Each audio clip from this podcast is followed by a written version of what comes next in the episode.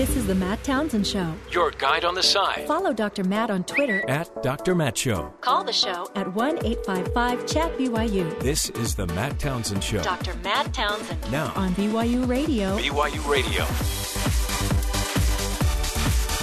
Good morning, everybody. Welcome to the Matt Townsend Show. Dr. Matt here, your coach, your guide on the side. Happy Monday morning to you. Mm-mm-mm. Feeling good. Man, it's like a it's like a hot box in our studio today. It is warm. What is the deal with that? What have you been doing in here, Ben? Did you just cool it down from the sweat lodge that uh, you did this morning? No, it was jazzercise. Oh, jazzercise. I could smell the jazz in here. Hey, uh, great uh, day, great show today. Today we'll be talking with our Washington insider, Joe Cannon, and just find out what is going on with the Speaker of the House election. Holy cow, I think McCarthy thought he had a little cakewalk there. And then all of a sudden, Jason Chaffetz is in. He's in the game. Little little infighting going on. It's going to get crazy. Jason Chaffetz, uh, he put his hat in the ring. He's like, okay, I'm gonna I'm gonna run for this. I'm gonna do it. It's almost like he's saying, I don't want to do it. You know, I'm doing it to help people, to bridge the gap. You know, apparently there is a, a group of Republicans, 40 to 50 or so, that are a little more conservative. Some might say they're the old Tea Party or, you know, affiliation. New name. There's a different name. New name today. They're called the Freedom Fighters. The Freedom I forgot the. Let Freedom Ring. The Freedom Caucus. there you go. and they they're the ones that basically are taking credit for getting Boehner to leave. But then Boehner was, you know, he said, "Great, then let's just have M- Kevin McCarthy take over," which you know looked like a no-brainer. Looked like everybody was going to go that way, except McCarthy then stepped in it, made some comments about the Benghazi hearings, and boy, now people are ticked. Jason Chaffetz is running. Now, Jason is from Utah, so we'll be uh, we'll be talking to Joe Cannon about Jason Chaffetz and Hillary Clinton on Saturday Night Live. There's just something that's not right. Why not? Why don't you like a presidential candidate on Saturday Night It Live? doesn't seem presidential It's not supposed to. when she's acting like a bartender okay. named Val. Val. It just doesn't seem. I mean, it's funny. It just doesn't seem presidential. Bill Clinton. Saxophone.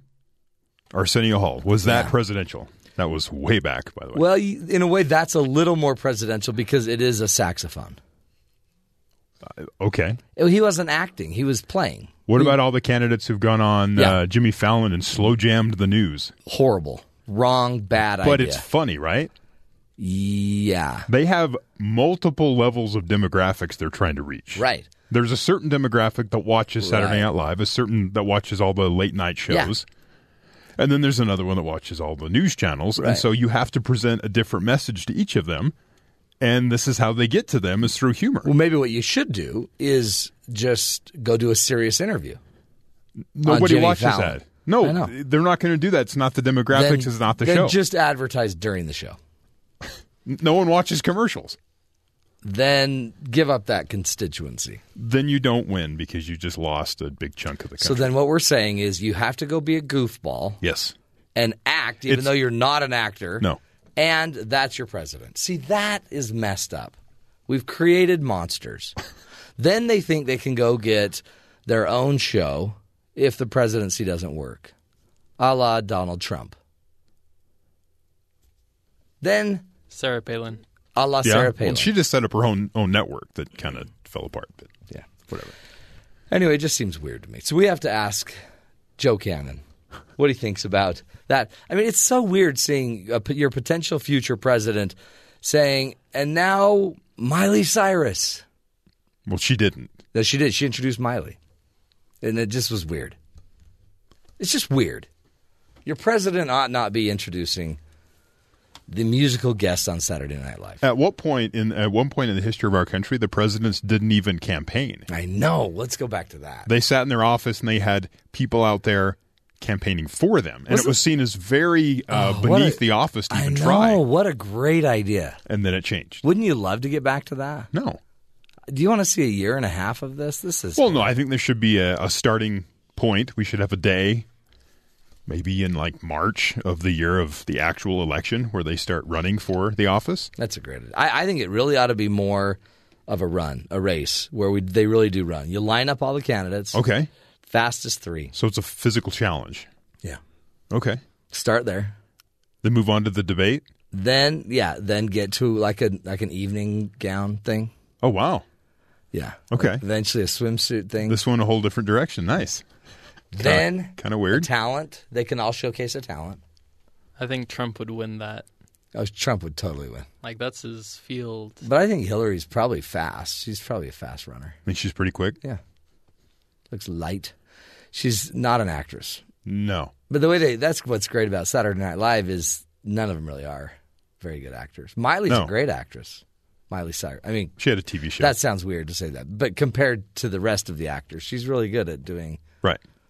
Sketch comedy. It's been her life, the entirety of it, Um, today, by the way, which has probably added to other problems in her life. we exactly we have to celebrate other. Uh, by the way, did you see Miley broke down crying, singing a so- singing a song? It was a, and then she broke down because it was a song a tribute to her blowfish Okay. and Do you watch Saturday Night Live? uh, a little bit. I, I didn't. I watched the reruns of it, Oh, okay. but yeah, Miley had a bad night. She started crying. It was it was a beautiful song, but then it was a better blowfish, I guess, that died. Who'd have thunk? Who'd have thunk? Hey, uh, a couple of days we have to celebrate today. World Teachers Day. We all love teachers, right? This one reminds me of uh, Ben Chic Spy Day. Yes. I, I tried to hopefully find a different name on that one, Yeah, that's hard. but Uh, there is no official name other than that. So, I thought it was Chick Spy Day. yeah, you would. Yeah, you would. You're Um, unrefined. it's National Do Something Day. Do something. Which is also oh no sorry do something nice day. Oh darn it! I thought qualified do it. something because I thought again there's two for Ben, um, Just do something. but he could still do something nice today.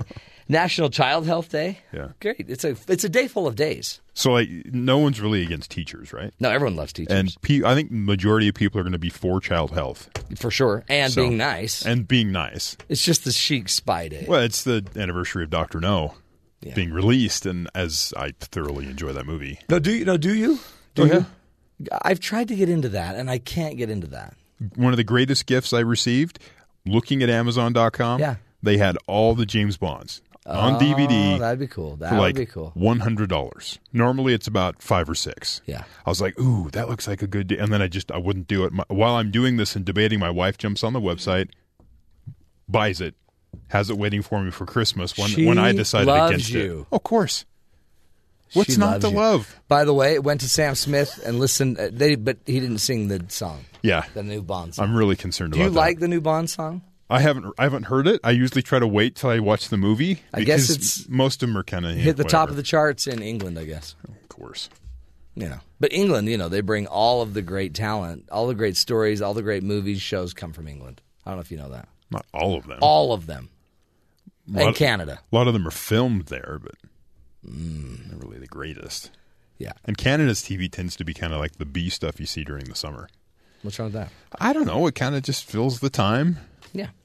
Hey, do you have any headlines for us? Because this is a big headline day. I have a few. Let's hit it. Good morning. Seven are dead in torrential rainstorms in South Carolina uh, Sunday, prompting officials to warn residents to stay in their homes, causing uh, the the reports are at least five to seven deaths across the region. South Carolina Governor Nikki Haley. We haven't seen this level of rain in the low country in a thousand years. That's how big this is. This is an incident we've never had before because it's water and it's slow moving and it's sitting, and we can't just take the water out. 18 inches of rain in areas of central and South Carolina on by early Sunday. Forecasts predict another 2 to 6 inches through Monday. Five weather related deaths, including three fatal traffic accidents, were reported in South Carolina, while officials also recorded another two deaths in North Carolina. More than 250 roads across the state remain closed. Officials have responded to nearly uh, 1,200 distress calls and more than 300 collisions. It's chaos. Oh, that's sad. it's chaos. They are. Uh, if you've seen any of the television coverage, just rivers and sinkholes and things are destroyed. So they're really they're Once really in 100 there. years. Doctors Without Borders has uh, withdrawn from a northern city in Afghanistan after 19 people at a medical charity clinic were killed Saturday in a U.S. airstrike. The U.S. military has acknowledged that the Doctors Without Borders clinic may have been hit while the U.S. was carrying out the strikes. It is under investigation. Of the 37 people working at that facility, 19 in the staff or 19 in the clinic were killed. Jason Chaffetz officially running for the House speakership. He announced that on uh, Fox News. I am announcing my intention to run for Speaker of the House of Representatives. We were entrusted by the American people with the largest majority the Republicans have ever had since Babe Ruth was swinging the baseball bat. But they didn't send us here to perpetuate the status quo. They want us to tackle the tough issues. They don't want us to fight. They want us to they want us to fight. They want us to take that fight to the Senate. They want us to take that fight to the president and they want us to take that fight to the American people. He'll likely go up against Majority Leader Kevin McCarthy for the speakership. Uh, John Boehner is set to step down October 30th. New polls out. Donald Trump remains ahead in the early Republican nominating contests in Iowa and New Hampshire. His lead has shrunk from a month ago, according to new NBC Wall Street Journal Marist poll. The New Hampshire Trump holds a five point lead advantage over Carly Fiorina. Among GOP primary, 21% to 16%, followed by Jeb Bush third at 11%. In Iowa, Trump was ahead of Carson by five points among GOP caucus goers, 24 to 19. Fiorina is third at 8%. Yes. So things are shifting around a bit. Um, and an intensive search resumed on Sunday in the southeastern Bahamas for a U.S. cargo ship with 33 people on board that has not been heard from since it lost power and was taking on water it was, as it was battered in fierce seas turned up by uh, Hurricane. Um, what was the name of the hurricane? Joaquin. That's right, Joaquin. Joaquin. U.S. Coast Guard, Navy, and Air Force planes and helicopters were expected to spend the day looking for the ship across a broad expanse. The 790 foot El Faro ship, uh, they found a debris field on Sunday. Uh. 225 square miles of wood, cargo, and other items floating around. It's in the Bermuda Triangle. That's where this happened. Oh, is it really? It's right in that region. So there's a lot of like, And you'll oh, never know. Do they have white? Do you have black boxes? I mean, I, yeah. They, will they have- we ever know what took this ship? I mean, this is a huge cargo ship, right? Well, it was taking. It says the it lost power. It was being, you know, Just it was in the middle of a hurricane. Then the question is, why do you set sail in the middle of a hurricane? Yeah. Why- why they- do you make that choice? They probably thought they'd outmaneuver it, but not in the Bermuda Triangle. Apparently not. Scary. Uh, and for the first time in six years, no NFL players were arrested for an entire calendar month. Woohoo! The last arrest in 2015 occurred August Celebration. 26th when the linebacker from the 49ers, Ahmad Brooks, was charged for misdemeanor sexual battery. What's more, September was also the first time in 15 years that the NFL didn't have any arrests in its first month of the season. So re, re, re- say that one more time. So it's the first time in 15 years that the NFL didn't have any arrests in the first month of the season.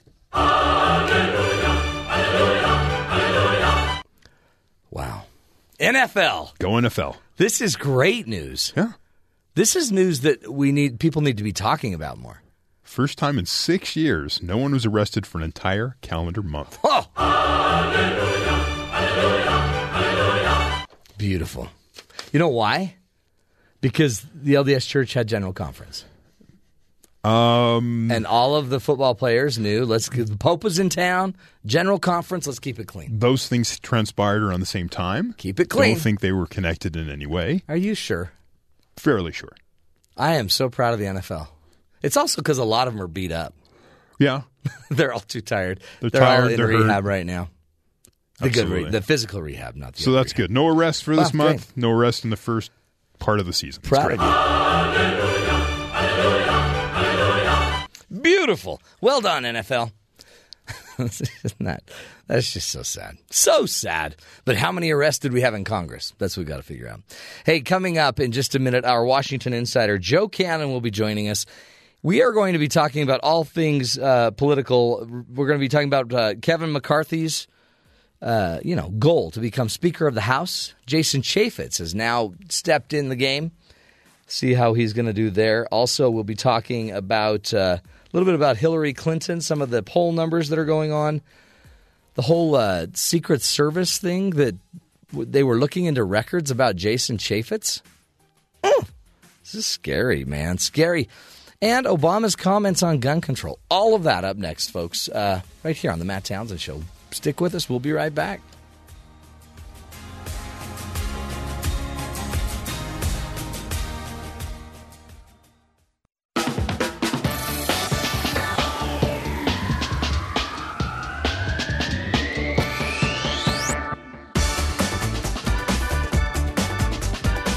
Welcome back, friends, to the Matt Townsend Show.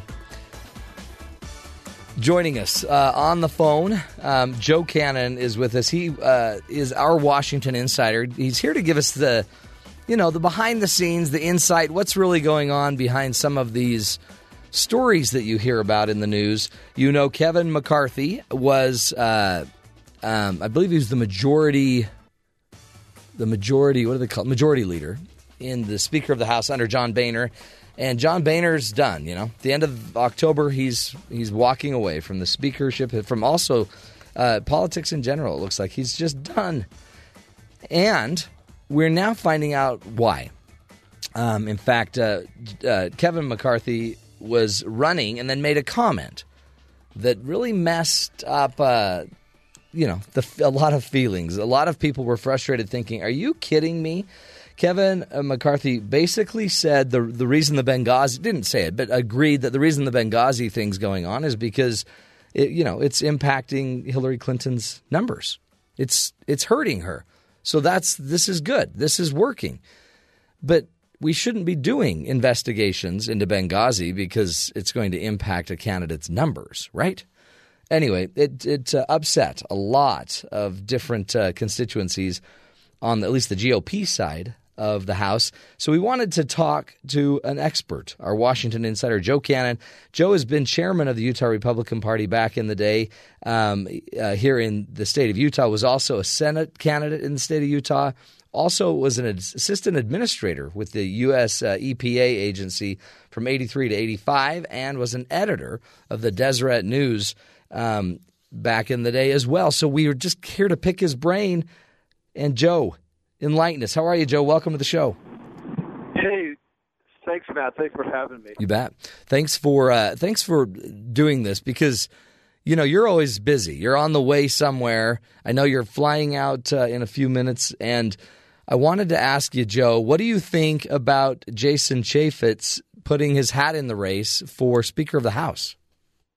Well, I you know I think your lead-in was pretty accurate in that. Uh, of course, lots of Democrats were happy with McCarthy's statement because that's a, yeah. a perfect uh, television commercial for for uh, Secretary Clinton. So you know they they they're happy, but the, the conservatives are unhappy because uh, you you need to have somebody who's going to really represent you well in public. Yeah. When you make when you make a statement like that, uh, by the way, the statement was only stating a fact right. for Hillary, but the the whole spin on it it was completely negative on both sides of the aisle. And now that is, hey, why why even if you're a conservative, why even bring that up that well, way? Well, this sounds like this goes to the argument Hillary Clinton has that there's a right wing conspiracy that's just trying to bring her down. Exactly. Yeah. So so it plays into her talking points, and it definitely doesn't play into the Republicans in general talking points, but conservatives in particular who think Mm. they're doing, you know, being really virtuous on the Benghazi thing. So I think that is what got uh, uh, Congressman Chaffetz into the picture. There is another person also uh, that's kind of a, you know, more hardcore with the Tea Party caucus. Uh, curiously, interestingly named Daniel Webster, who from Florida, who is also throwing his hat in. So you've got you've got two in Yeah. there. And so, uh, So I don't know. I mean, I think uh, McCarthy's still the, you know, the odds-on favorite. He has the majority of votes, uh, Chaffetz says, right? So, Right. so I get. Let me get this straight. You you help me understand this. About there's there's 246 or so Republicans, and uh, McCarthy, I guess, has the ability to move about 208, 218. Well, no, they need 218 votes to get stuff passed. Right. But but McCarthy and uh, Well, and, no, and no, Boehner. No, no, no, I'm sorry. I'm sorry. They need 218 votes to for the speaker. I mean, to get Oh, to get- too, but right. But but the, the the curious thing here is, you know, everyone votes for the speaker. Everyone gets up and votes for somebody. Yeah. And so um, you're going to have uh, people voting for now. Well, I'm guessing Nancy Pelosi. Actually, I haven't heard on the Democrat side. But normally, it's a foregone conclusion. Interesting. It- It's a, normally a foregone conclusion that the party in the majority wins. Okay, that's the that's the foregone conclusion. The the, the wrinkle here is is that if you've got 30 to 50 or so uh, uh, people who are not going to vote for McCarthy, then he's not going to get 218. Okay. So that's the leverage that, that the that the uh, so-called Freedom Caucus, Tea Party Caucus has. Interesting. And so, yeah, they can say, well, you know, we're going to deny you that. Now, that doesn't mean that the Democrats are going to win. It just means you're going to be in a stalemate for a while. I, I'm going to predict it's not going to get there. This is all going to get resolved before they do the vote. You know what? Uh, Let, but- let's. Here, here's a clip of Jason Chaffetz talking about how he would bridge the gap of those numbers. I will walk out of there and support the nominee. I hope it's me. I- I'm trying to fight for that. But if it's Kevin McCarthy, I will support him. But he still has the math problem. It still can't get to 218. And I hope we can avoid those problems, bridge the gap, turn the fight, instead of internally, turn that fight to the Democrats and fight for the things that we all came to Congress for. Is this why there's been uh, kind of a, a, a stalemate in legislation? Is it because the Republicans in Congress they're not unified enough to push through kind of a majority legislation on anything? Yes, because I mean a number of the one of the reasons for the disaffection for uh, Speaker Boehner is that for a number of votes he's had to rely on Democrats to vote how he wants to get a majority Republican bill passed, but to do that he's had to make, make compromises, and that's that's what's driving uh, the Freedom Caucus crazy. Now, one interesting dynamic with uh, with with McCarthy slash Chaffetz is that uh, I don't know where Mia Love is on this, but I, I heard last week from their own mouths that uh, Congressman Bishop and Congressman Stewart are supporting McCarthy. Oh yeah, so are they, yeah are they going to pull away too? Now that was before Chaffetz made his announcement, but I I'm guessing that you know these guys are very strong uh, in, in strong positions and have benefited from leadership themselves. Yeah. And and and Stewart. So I I'm guessing that you you're going to have at least some kind of a split in the Utah delegation. Yeah. which would be kind of interesting. Well, there's a plus. I mean, Chaffetz benefited from McCarthy, right? He even gives credit to McCarthy for getting this majority in Congress. Um, Right. And then Boehner and McCarthy, as the leaders, uh, ended up also giving him a really important chair over the oversight committee. So he's he's benefiting greatly. What happens to a Jason Chaffetz for having reached to touch the crown if he loses? Well, I mean, it, it'd be different if he had opposed the speaker initially, Speaker Boehner's reelection. Most of the people who did that paid a very severe price. People got kicked off committees.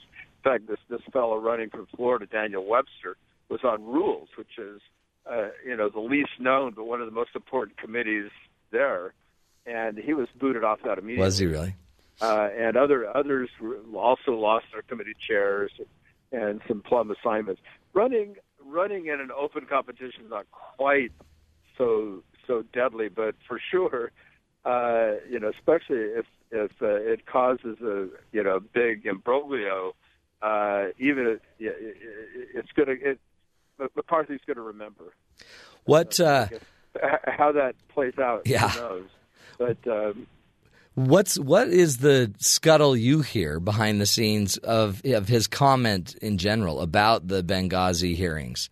I mean, Oh, your speaker has to speak, right? They have to be pretty press savvy, media savvy.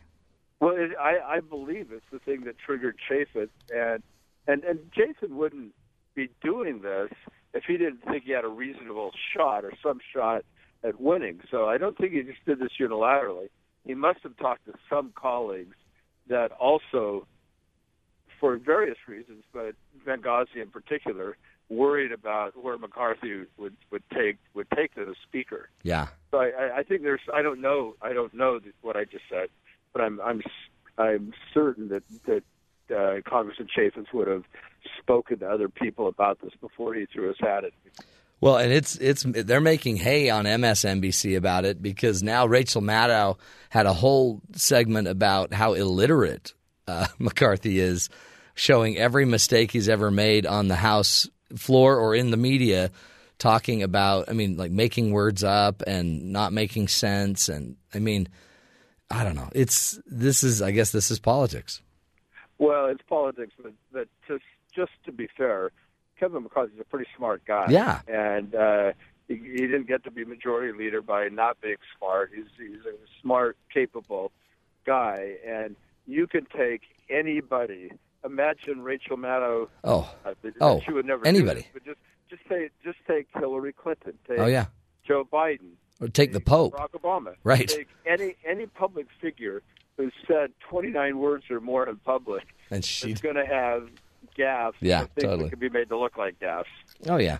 Well, I mean, and that you can't deny the success McCarthy's had at winning and being a part of winning the biggest majority in a long time for the GOP and the Republicans.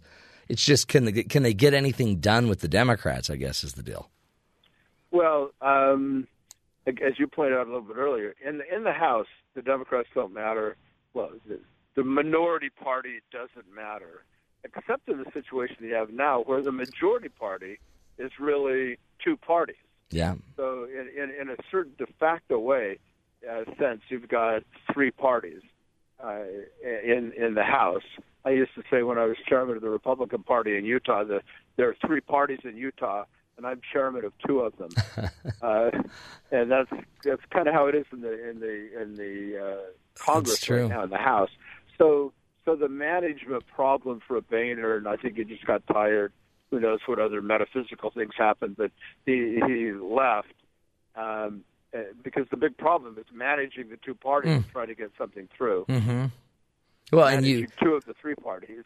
And, and so, really, what we're talking about are the is is that Freedom Caucus, which is which tends to be kind of the old uh, Tea Partier movement, Right. and then the kind of the more moderate, uh, you know, I guess regular conservatives, and then Democrats. Yeah, I, I, I have to say, I um, I mean, we try to be nonpartisan on the show, Yeah. and I think I am. And the statement I'm about to make is pretty nonpartisan. To say that John Boehner is not a conservative is insane.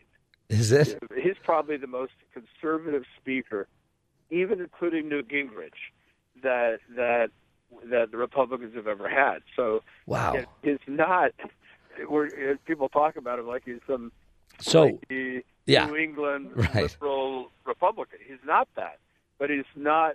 And but he is an old time pol. He's a guy who wants to get stuff done and compromises in his bones. And that's the thing that, that's driving some of the Freedom Caucus crazy. It's like, look, we know the president. They're not stupid either. They, they know the president's going to veto bills, but let's make him veto them. yeah, Let's let, let's let's put some stuff up there that's going to make him do his job. Interesting.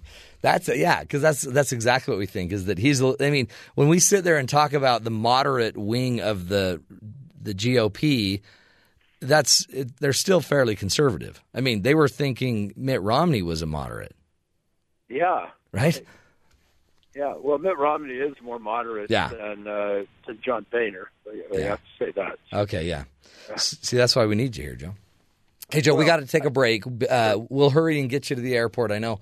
Uh, we'll take a break, come back, continue our uh, Washington insider, Joe Cannon, get his insight, and also just uh, find out what's going on in the rest of the election. If he sees anything we all ought to be paying attention to.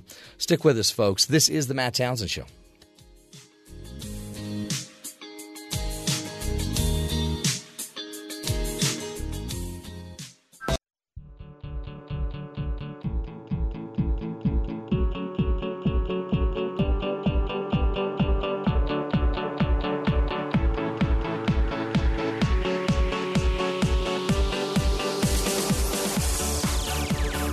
Welcome back, friends, to the Matt Townsend Show. On the phone with us, Joe Cannon, our Washington insider. He's the CEO of Fuel Freedom Foundation, uh, which is an organization doing what they can to fight uh, to lower the fuel costs in the United States.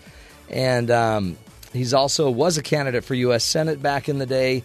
Has served uh, as in the administration um, under Ronald Reagan, and um, he's just an all around great guy. He's here to give us the insight that we need. You know, not all of us are in the know and and hear all of the the talk and the scuttle going on back in D.C. So we bring him in to, to help us walk through a few things. One of the things we've been talking about is J- Jason Chaffetz, who's going after Kevin McCarthy in the um, the role for Speaker of the House.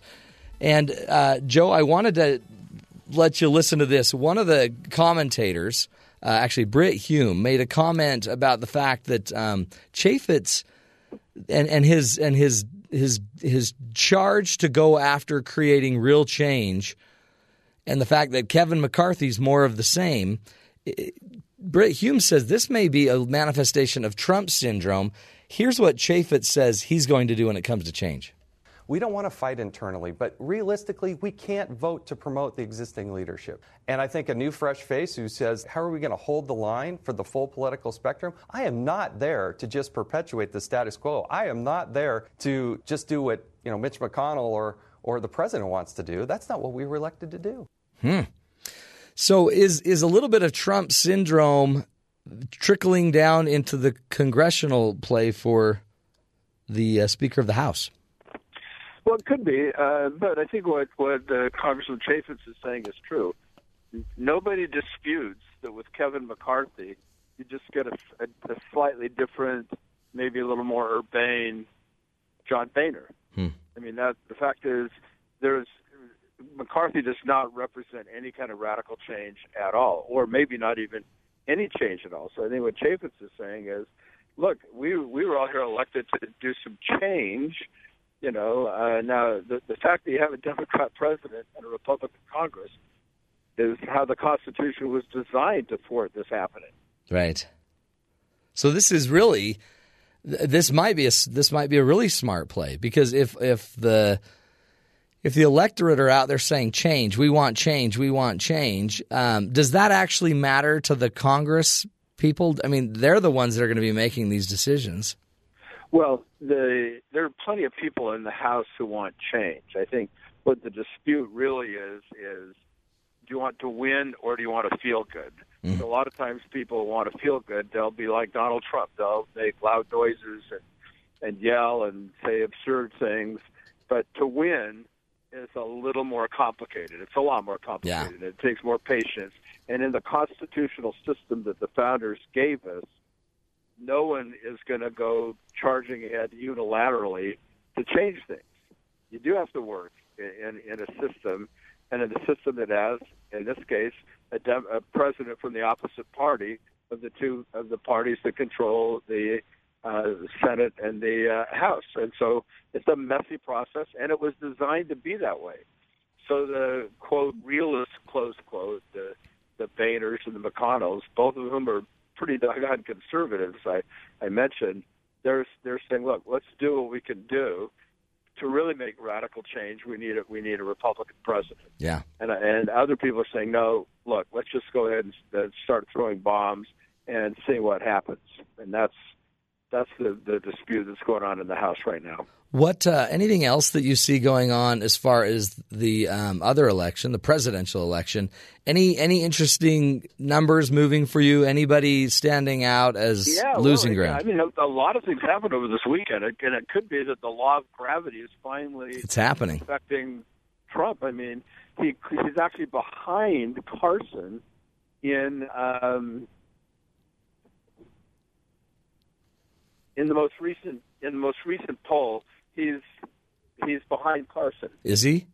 Yeah. Yeah. Uh, in, Oh, he in is? No, yeah, in the- yeah. poll. Yeah. It's just one poll, but what what it shows is is that um, Yeah, he's he's it, it shows that he's um, he may have hit the limit. I don't I don't say he's peaked, right. but maybe he's plateaued is the right number. Yeah. right right phrase because he's he's if you look at all over the polls for the last several weeks, he's averaging around twenty percent, twenty two percent, and this poll, this most recent poll, shows him down.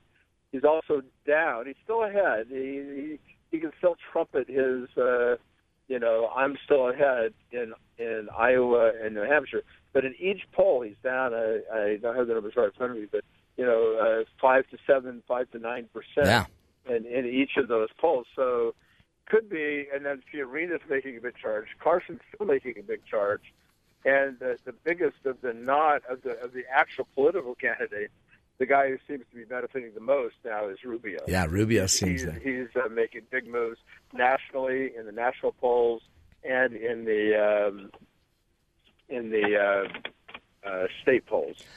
Well, and I guess that's the thing. When you do, I guess, more of a national poll, Clinton seems to fare pretty well. But in the Iowa Democratic Caucus uh, poll done by NBC and the Wall Street Journal, she's only ahead of Sanders by five points in Iowa and is behind Sanders by 14 points in New Hampshire. She's Right, she's I- taking a beating. She's taking a beating, and when you add Biden in there, even though he's not running, Yeah, he's not even running yet. numbers the numbers get jumbled even more. Yeah. not in her favor. Not in. in uh, Yeah, Biden's taking Biden's taking 22% of the Iowa vote and he's not even in the race.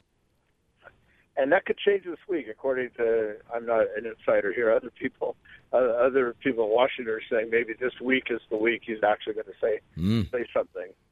Oh He's boy. a lot of pressure. I do know from some conversations with people on that side of the aisle that uh, he's getting a lot of pressure To to get in.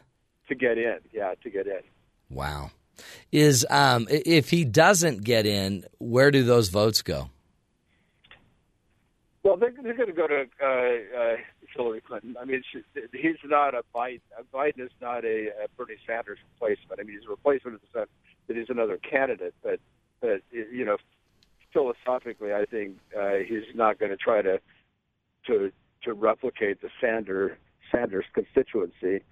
Um, so you you um, you just might have a Sanders Hillary uh, uh, Sanders Clinton race, and I think she wins. I think she's the nominee. Yeah. Oh my heavens. What um what do you sense uh anything else just for you that stands out as something that we've got to make sure we talk about today? No, my old friend, my old my old chestnut Kasich is is completely falling off the Yeah. table. What's So happening there? Just he's just not getting any traction with anybody. Oh boy. Yeah, I thought he was an interesting uh, option and push. I mean, I guess you know that's the benefit of this. I guess you could always be a vice presidential candidate.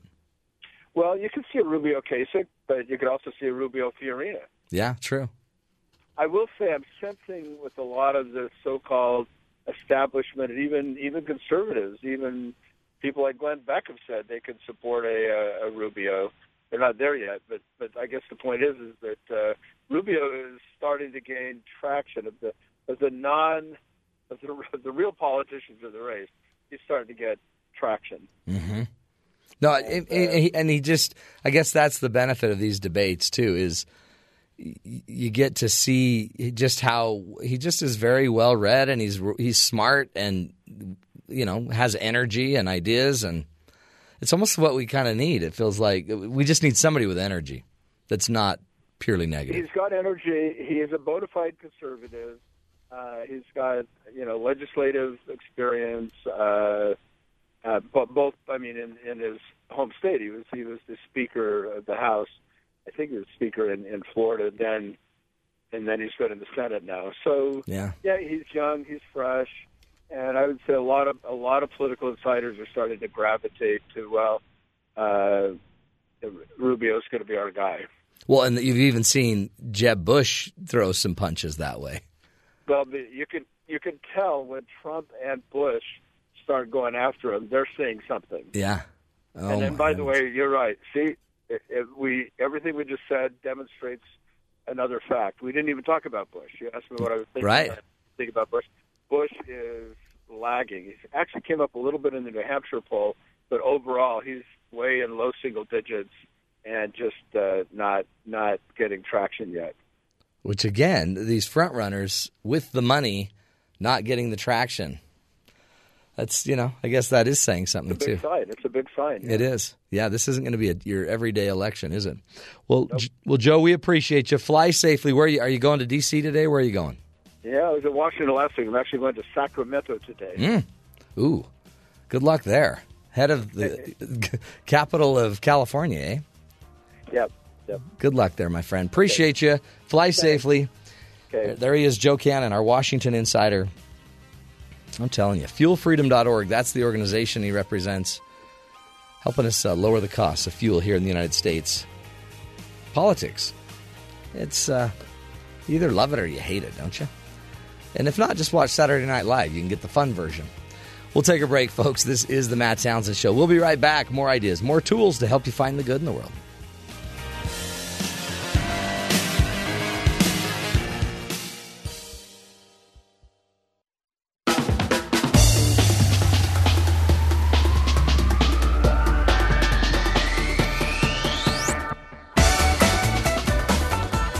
Welcome back, friends, to the Matt Townsend Show. It's Monday, another day of fun and excitement.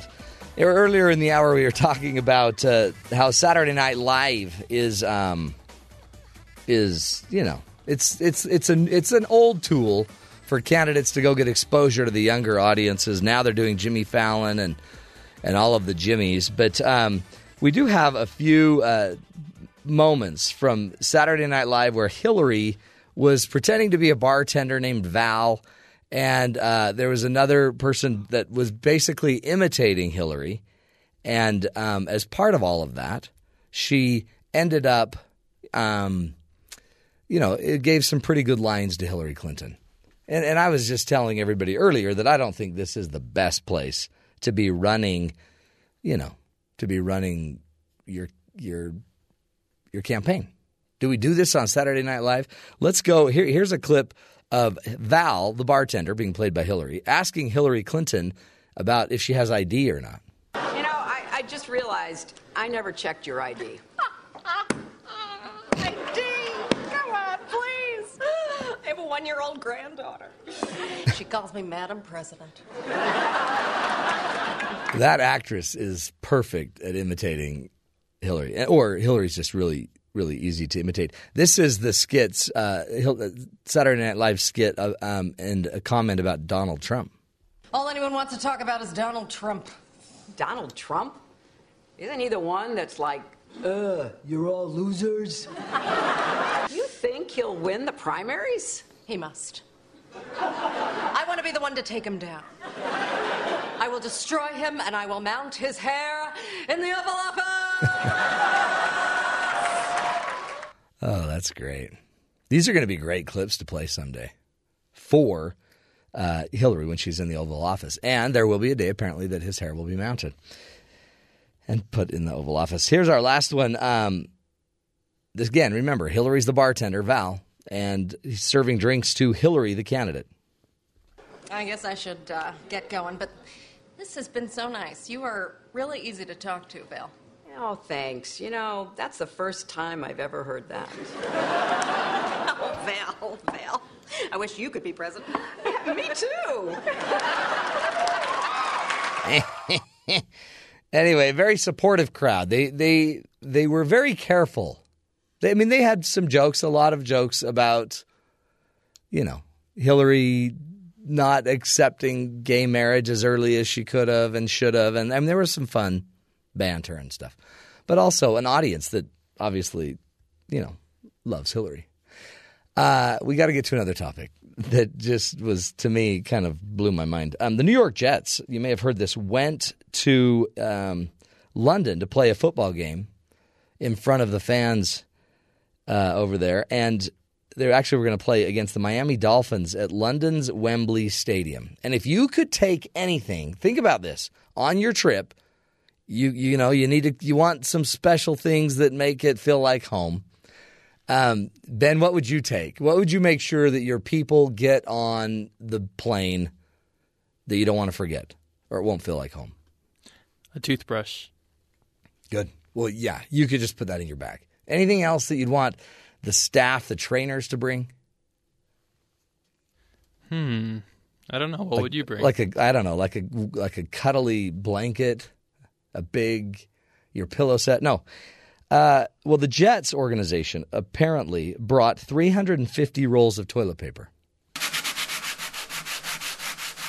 Ben, what are you doing? Ben, stop that. Stop that. oh, sorry. What what is that? It's toilet paper. Then stop it. That's not why. The, it's not sandpaper. That's not why they brought it. They brought the toilet paper apparently, along with five thousand other items that they shipped ahead of time, because the toilet paper in London is too thin, not scratchy like toilet paper, not like uh, sandpaper. Don't don't ever play that sound again. That, well, that's that's just how it feels to me when You're not sanding a board, for heaven's sakes. They just needed toilet paper.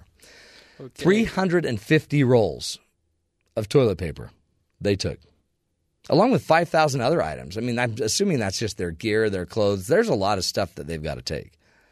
But they made sure they took sandpaper. And apparently it helped because the Jets won. So life is good. Life is very good. Anyway, that's uh, the first hour of the Matt Townsend Show. We'll take a break, come back, more ideas, more tools next hour right here on BYU Radio. Remember what it was like sitting around talking with your friends? Remember the teenage years with your hand hovering over the telephone, going, What am I going to say? Let's go through the script. I have nothing to say. Boy, that's the scariest moment of your life. Through the Garage Door brings you back to the good old days to combine your favorite rock music with friendly conversation. Guess you wouldn't know it unless I told you I love you. Weekdays at 12 Eastern Time here on BYU Radio. Hello, I'm Dean Duncan. Tune into my show This'll Take a While, streaming on BYU Radio at 4 p.m. Eastern, on SiriusXM 143, or on our website at takingawhile.com. KBYU FM, HD2 Provo. Hello, I'm Julie Candler with the BBC News. Twelve Pacific Rim countries have agreed to create one of the world's biggest free trade zones.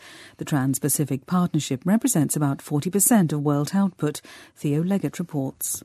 The Trans Pacific Partnership, or TPP, is the biggest trade deal in more than two decades. It sets out to reduce, or in some cases eliminate, barriers to trade in a huge range of products and services, including agricultural goods, textiles, and manufactured products. It will affect transactions collectively worth hundreds of billions of dollars each year. However, it's also deeply controversial.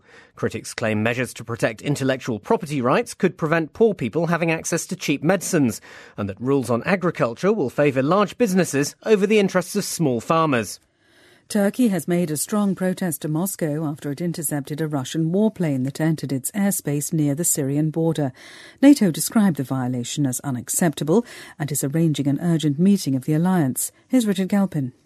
The Turkish government says it's been told by Moscow that the warplane strayed into Turkish airspace because of a navigational mistake.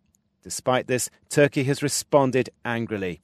It's strongly opposed to the Russian air campaign in Syria because, like many others in the region and in the West, it believes Moscow is targeting all the groups fighting against the Syrian government, not just ISIS.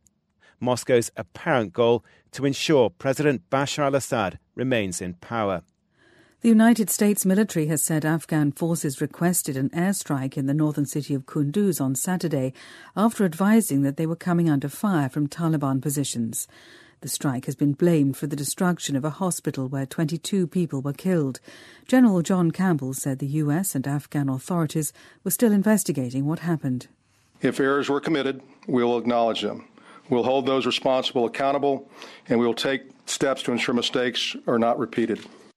The medical charity Médecins Sans Frontières, which runs the hospital, has denied Taliban fighters were inside and called the attack a war crime. Palestinian medical sources say a Palestinian youth has been killed by Israeli army fire at a refugee camp near Bethlehem. He's the second Palestinian to be killed by Israeli soldiers in the past 24 hours. Israel has increased security after four Israelis were killed in attacks by Palestinians in the past few days. The old city of Jerusalem has been closed to most Palestinians. Plans for major reforms to international tax law designed to clamp down on tax avoidance by multinational corporations have been published by the Organization for Economic Cooperation and Development. The OECD wants big firms to be taxed in the countries where they earn income rather than in places where they are registered for tax. World News from the BBC. The Nobel Prize for Medicine has been awarded to three researchers who've made major advances in fighting parasitic infections. Youyou Tu was honoured for her discoveries in the fight against malaria. Pallab Ghosh reports.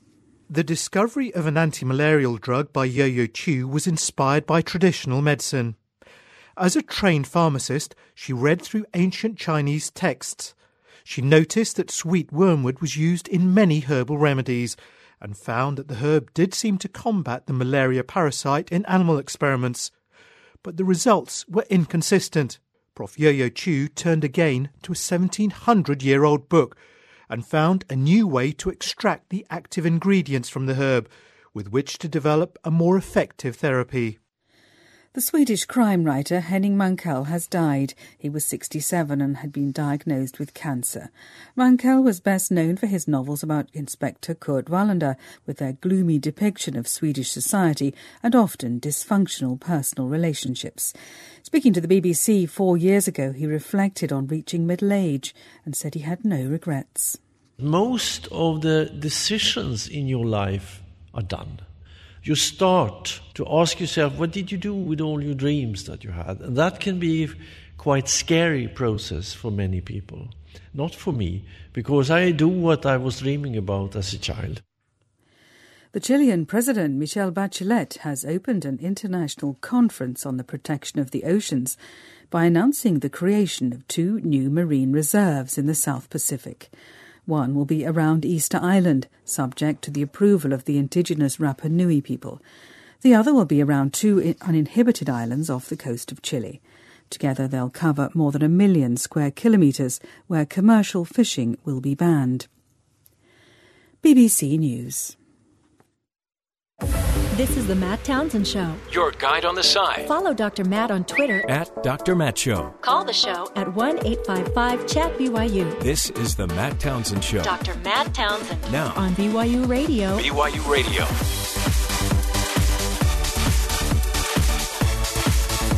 Good morning, everybody. Welcome to the Matt Townsend Show. Dr. Matt here, your coach, your guide on the side. Welcome to the program. And happy Monday morning to you top of the Monday to you. Had a great weekend. Got uh, to, I watched my boys play football. One won, one lost. Not a big deal. It's fun to watch your kids play ball. It's also fun to watch the parents freak out and say stuff that you can think, oh my heavens, you're ruining your child forever. Your child will now forever have problems. Are you concerned for your kids when they play? Um, does that cross your mind? You think like that they might be harmed, hurt? Yes. No. Let's just say my kids do the hurting. They do. My, my mom was concerned, but not as much because I was bigger than everybody else. Yeah. So she thought that gave me an extra layer of protection, other than my layers that I already had. Yeah, you were a big kid, but you're now you're fit as a fiddle. Well, I'm okay. Uh, I only worried about one child. One time, he got hit so hard. I had a son break an arm. That worried me. And from then on, I'm like, well, maybe we ought not be playing this football thing anymore.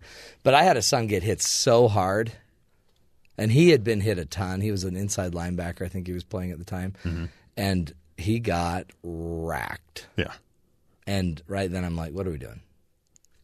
Especially when he came off saying, "Hello, Judith." I'm like, yeah, maybe we ought not be playing. Where did that British accent come from? How did, the weirdest thing.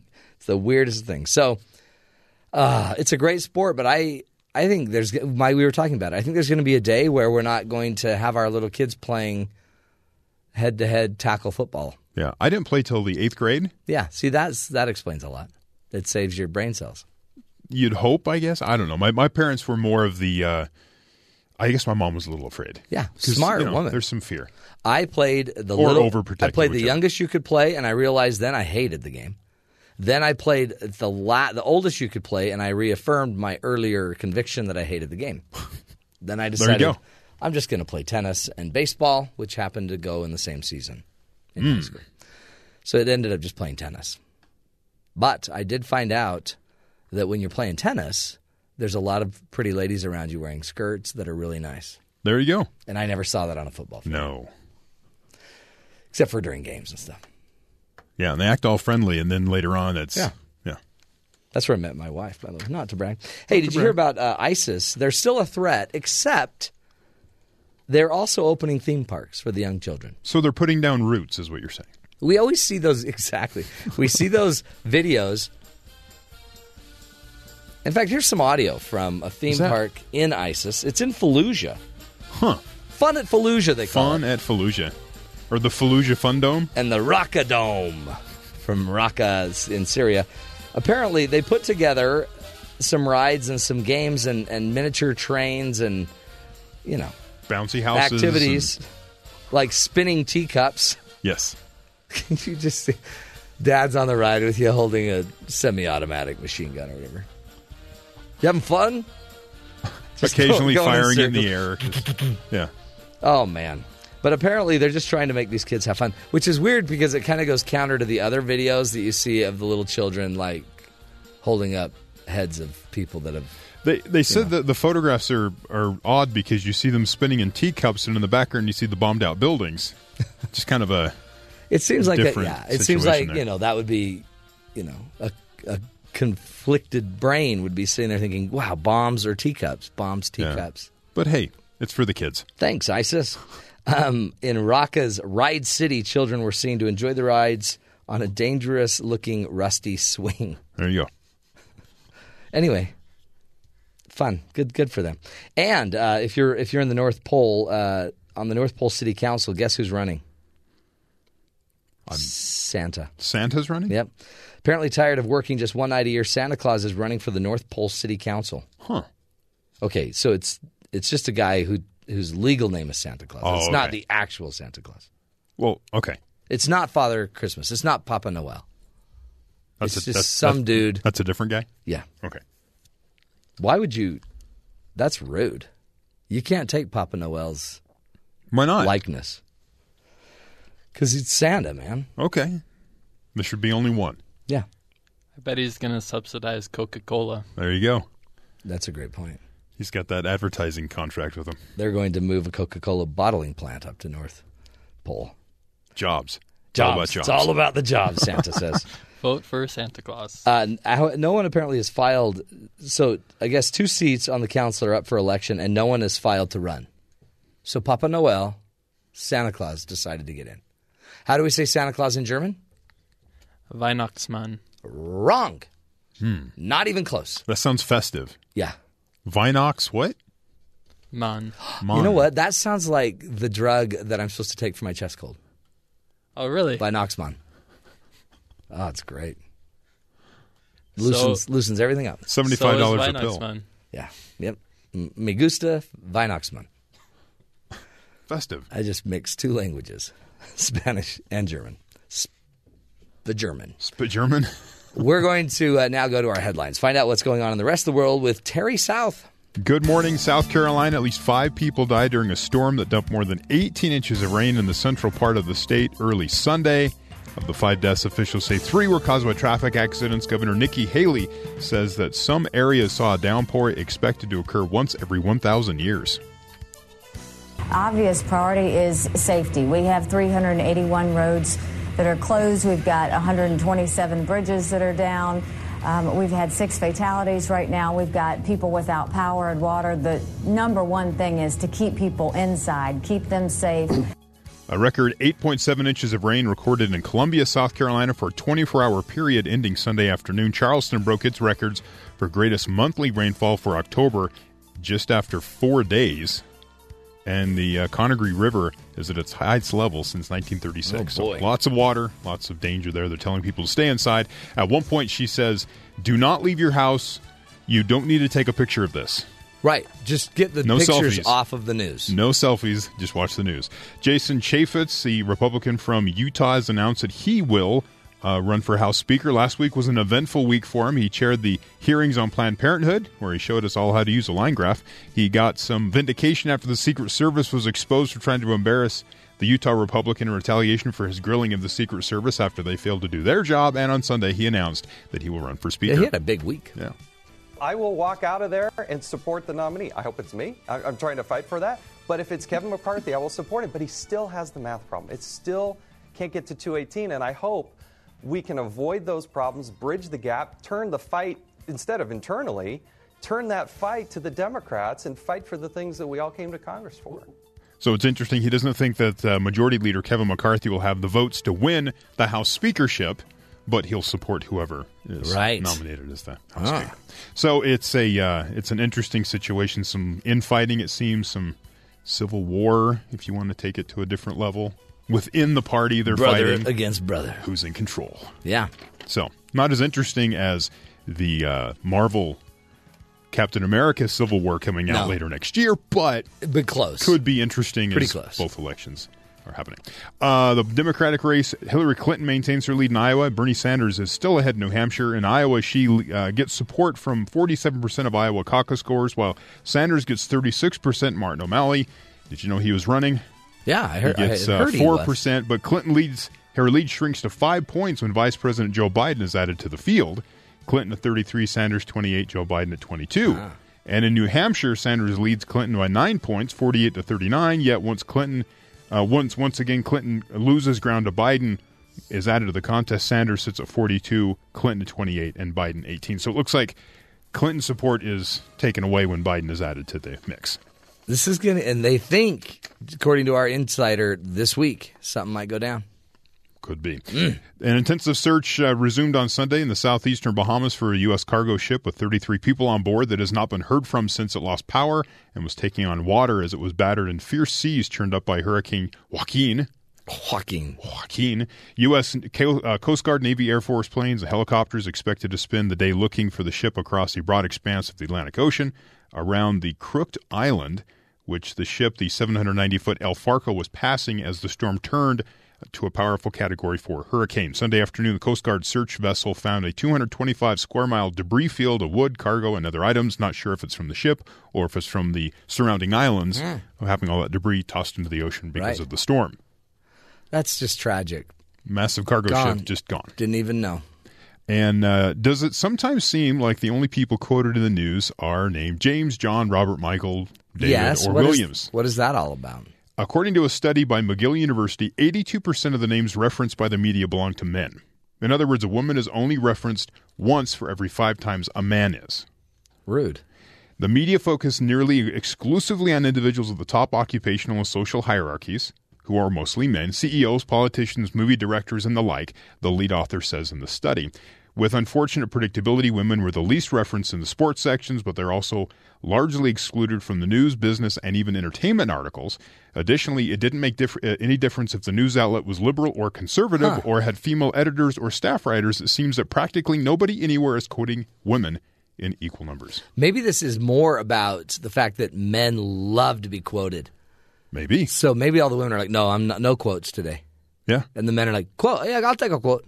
I don't know, but I just found that interesting. That is interesting. Like about 20% then. 80 yeah 20% of the quotes you see on tv are from women 82% That are is interesting. Yeah. No wonder they're they're wondering if they have a voice. they don't apparently Apparently they don't. interesting research. Well, well done. Hey, uh, speaking of a voice, you know, everybody believes if you just once you're divorced, life's just going to be better, right? But uh, and on the show last week as well, we talked about narcissism, right? That love of self, somebody that's so in love with themselves that they they don't really think of you. So in a high conflict divorce, where you're married to a narcissist, narcissist, and you're divorcing a narcissist, is it ever going to get to a point where you will actually be free from the narcissist? Our next guest uh, is an expert in this. If you've ever felt like you broke up with somebody and they just you just kept suffering from it and they kept bringing it up and causing you more and more problems. If you've ever divorced somebody and they won't just let you go, this next guest is the guest for you. We want to we'll be talking with Karyl McBride in just a few minutes about her book Will I Ever Be Free of You? How to navigate a high conflict divorce from a narcissist and how to heal your family. Stick with us, folks. Some relationships, they are very difficult. And uh, we'll get into it in deep, folks. This is the Matt Townsend Show. Stick with us.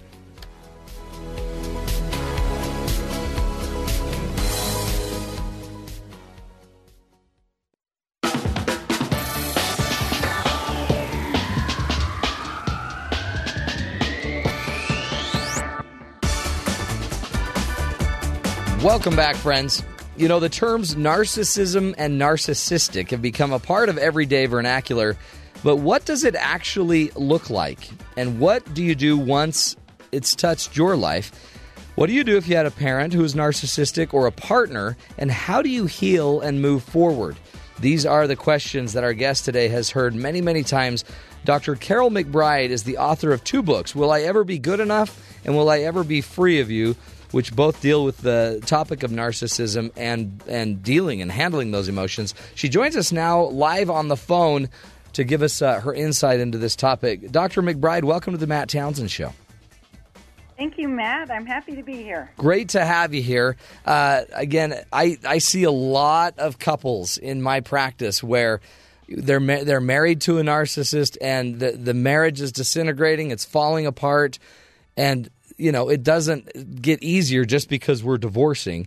Talk talk to us a little bit about. Uh, what is like the clinical definition of narcissism, so we can all be up to speed, and then let's let's get into the the problems it causes. Well, I think it's important um, to look at the nine traits that they list in the diagnostic manual. So I uh, let's start with that. But as I list them, there are nine of them, Matt. Um, it's important to understand that this is a spectrum disorder. Right. So we can, you know, all of us have some narcissistic traits at one end of the continuum, and then if you look at this sort of line over at the the other far end is the full-blown narcissistic personality disorder, which is what the DSM is talking about. Um, and those traits, the nine traits, do you want me to? Yeah, just, please. Yeah, run through those. Um, one has a grandiose sense of self-importance. Two is preoccupied with fantasies of unlimited success, power, brilliance, beauty, or ideal love. Three believes that he or she is special and unique and can only be understood by other special or high status people or institutions.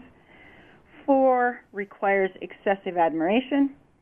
Five has a sense of entitlement. Six is interpersonally exploitative. Seven lacks empathy. Eight is often envious of others or believes that others are envious of him or her. And nine shows arrogance, haughty behaviors, or attitudes. Mm. Yeah, and the funny thing about that, and that's why it's important to realize it's a spectrum kind of disorder, is you know some of those are like, oh man, oh boy, ah, ew. I know people with that. And, and I think it's important to understand too that all of us can act sort of narcissistic at times. You know, when we're under pressure, under stress, we can be more self-absorbed. We, you know, if we have insecure days, we may require more um, support or admiration. Yeah. um, so you know, it. I, I really think the spectrum uh, concept to this is extremely important because the higher level traits people have, even if they're not full blown personality disorders, can still create uh, incredible emotional damage at, in parenting and in love relationships. Oh yeah, and then and then the idea though is you're you're being har- you're being harmed in this relationship uh, anyway. Emotionally, you might feel you know taken advantage of. Socially, I mean, in almost every way, you might be starving or hurting. So then you think, okay, so if I can just be done, if I can just be done with this person, then I'll be free of it all. But that doesn't necessarily happen. What's really interesting in in the let's just look at the the love relationship marriage uh, aspect. Um, if someone is married to or in a love relationship with a narcissist and they want to leave, it becomes an issue of abandonment for the narcissist, and they don't really get over it. You yeah, know, yeah. They're not going to let it go. They do not let it go. We call it a narcissistic injury, um, and then they're just out for revenge.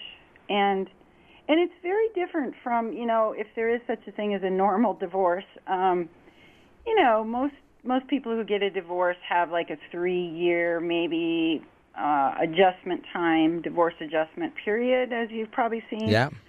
and their kids do too, but each year gets a little better, and and they really do get over it. They can co-parent, you know, down the road. They they can show up at each other's, you know, uh, Games and events. yeah. for the children. But with with the narcissist, um, it just doesn't work that way. Oh, it's revenge city and court hearing after court hearing after court hearing. And you know, in my research when I wrote this book, Matt, the um, these divorces are ranging from fifty thousand dollars to a million dollars. oh yeah. So so so interestingly, that could be a sign, right? I mean, if if you have a lot of angry, you know, vengeful gamesmanship being played through the divorce, it's it might be telling you you're you either are a narcissist or you're married to one. Yes, because most, you know, a lot of people can go even go to mediation and and just, you know, sane, Yeah. reasonable people work things out for the best interest of their children. Whereas in these cases, the narcissists unfortunately use the children as pawns to get back at the other parent. So, because I guess that's the point, huh? A narcissist, they can have kids and they can have a spouse, but they, who they really love, they love themselves. They they are the center of their their world. Right. So you can't make an argument like let's do what's in the best interest of the children, because what's in the best interest of the children would be me. Right. I I need to be there because I am the key. So uh, this, yeah, it's a tangled web, isn't it? It really is. I call it the legacy of distorted love um, because, you know, narcissists really, I don't think, from what I've seen, the higher level traits, traited narcissists or the full blown personality disorders, eh, you know, it, if they can't do empathy and they can't emotionally tune in to the emotional world of their children or their partner, I don't, I don't think they can love really. Yeah, yeah. And that's just devastating. That's devastating for people who are who have married uh, someone like this, or also for children who are being raised by narcissists. Yeah, you have a book, Will I Ever Be Good Enough? If you're married to a narcissist, you may not feel like, or if you're a daughter of a narcissist or and you have one in your life regularly, you're constantly questioning it's about you. In fact, you start to think you're going crazy, right? Because like, am I this off? Everyone else seems to like me, but this person keeps giving me negative feedback. Yes, it's it's so damaging. I've and I've worked with just hundreds of men and women now, um, raised by narcissistic parents, and you know they it they come. It's crazy making, I guess, is the best way to say it. Because if my own mother can't love me or my own father can't love me, who can? You know. And they come out with the all these negative internalized messages of will I ever be good enough? Will I ever be lovable? Can I trust my own feelings? Can I trust anybody else? Um, and and thankfully, you know, there is recovery and, and hope, and people can get help for you know it, it coming out of these kinds of dysfunctional families. But but it really takes that to to break that legacy. Yeah. Otherwise, as you know, people tend to just take it into the next generation and parent the same way they were parented. Yeah, keep handing it down. Uh, let's let's take a break. We're speaking with Dr. Karyl McBride, and uh, when we come back, we're going to get into the hope of this, that how we go about deciding what to do. How do we kind of break this chain, this cycle um, of of you know be, being in a legacy of distorted love? the outcome of you know having narcissistic people around us, which is inevitable in some regard. Uh, stick with us. We'll continue this discussion more with Dr. Car- Ca- Karyl McBride, and also if you want more information about uh, her work and what she does, you can go to her website, willieverbegoodenough.com. We'll be right back. This is the Matt Townsend Show.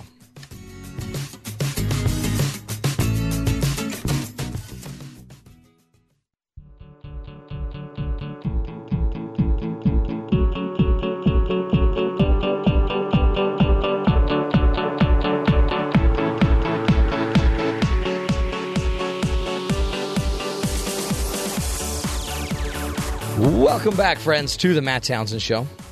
Joining us on the phone, Dr. Karyl McBride, who is the author of two books, Will I Ever Be Good Enough and Will I Ever Be Free of You? Both books deal with the topic of narcissism in your relationships and how to heal and, and move forward. She's joining us uh, on the phone to give us uh, this insight.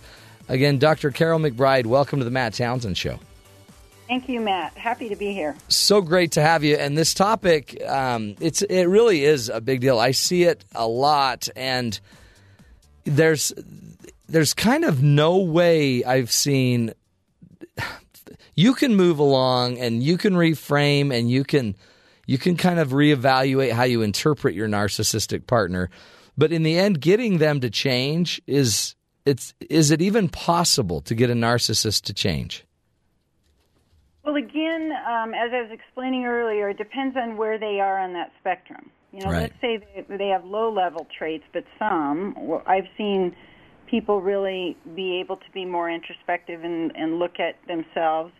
But the higher level traits uh, and the closer towards the full blown personality disorder, they're they're not um, accountable. Right. Uh, it's it's everybody else's fault. And so, you know, they're not the kind of people who come to therapy, for instance, and really want help unless they're coming in to tell you how bad someone else is. Yeah, yeah. You know, and as soon as you confront them, they're gone. So it it's they're they don't usually seek treatment, and if they do, they don't stay. So, so really, I guess the solution would be you work on you. You work on interpreting how you're seeing this, recognizing the signs. What do you teach in your books that we could be doing to start to create some healing if we're dealing with a, a narcissist? Well, I think um, one of the things that's in Will I Ever Be Free of You is a, a survey, like 50 ways to tell. Yeah. know? And um, one thing your listeners could do is go to the website. The survey is on the website, willieverbegoodenough.com. Um, because, and the only reason I say that, Matt, is it it's very difficult for people to identify what's going on. Right. You know, and as you said earlier, they they they keep saying, "Well, maybe it's me." You know, maybe if I could just be prettier or thinner or more successful or make more money or, you know, maybe my partner will love me. So, I think really identifying it, um, not only looking at the traits in the DSM, but the my survey, the 50 ways, um, it, the labeling it and understanding it is the first step. And then and then after that, once someone really knows what they're dealing with, um, this is a the devastating effects of narcissistic parenting or relationships really creates trauma for people. And so I have created a five step recovery program in both books for people to, to go through Yeah. because I believe that we have to clean up trauma before we can move on. Right. Do, do I need to clean up the trauma with uh, the with the person, or is this stuff that I can just go clean up kind of unilaterally? Just pick up my part of it. Yes, it's all it's all internal work. Yeah. So so really, I could just find you know go take that assessment, start looking at myself though, and start going through these steps to um, to heal myself. Which you know, like we were talking earlier, if you're going to end up divorcing a spouse, this could take a while anyway. But you need to start taking care of yourself emotionally, or this will even be more devastating. That's right. That's right. And there's a, there are many tips in Will I Ever Be Free of You um, about how to help your children as well. You know, Right. Let's say you're divorcing a narcissist, you're going to have to deal with the crazy court battles and all the expense, and um, but then you know that the parent who is worried about the ch- children. Um, they have to kind of be the double duty parent. And I talk a lot about um, the way to combat the other parent, the narcissistic parent, is to do parenting with empathy. You know, Yeah. empathy is the antithesis to narcissism. And so really focusing on empathetic parenting because they're you know they have double duty. They have to do both jobs of both parents, Right. and they also have to heal themselves. you know? Well, and your tendency might be to, you know, play dirty like the narcissist, and then that just creates more chaos, and you become somebody you don't even recognize. So instead of letting the narcissist lead, you're saying you teach them to play to become empathic and to understand what's really going on. That's right. That's right. And you know, if I may throw something out, Matt, the I think the court system um, is is a problem right now because a lot of a lot of people in in the divorce field are still kind of learning about this. Yeah. And and the narcissist when you first meet them are very charming, very engaging, very Right. seducing, right? Yeah. And so they can seduce the clinicians and the judges and the attorneys and the custody evaluators. So, you know, it's I think we need to have more training in in the field too, in the mental health field and the law field. And, and especially if they have resources because then then as long as somebody has resources this could go on indefinitely. I mean I, i've seen it go on so long that the only reason it changed is because the person with narcissism was around the judge so often that the judge couldn't take it anymore. And the judge finally threw the book at him but it took like 20 or 30 visits to the court which Right, is rare yeah. you know? That's hard to get that many visits in Oh, front of a judge judge I interviewed call them one of the judges called them frequent filers. That's a great line. and and they and some of the judges said that they come back to court so many times that eventually they know more about these people's kids and their activities Right. and their sports games than they do their own kids. Yeah. It's so sad, but you, you and that's how it works though, because the courts will usually, if they're if they're going to, for example, decide custody, and you have a narcissist fighting for custody, that narcissist, even if they're never around their children, still think they are the center of their child's life.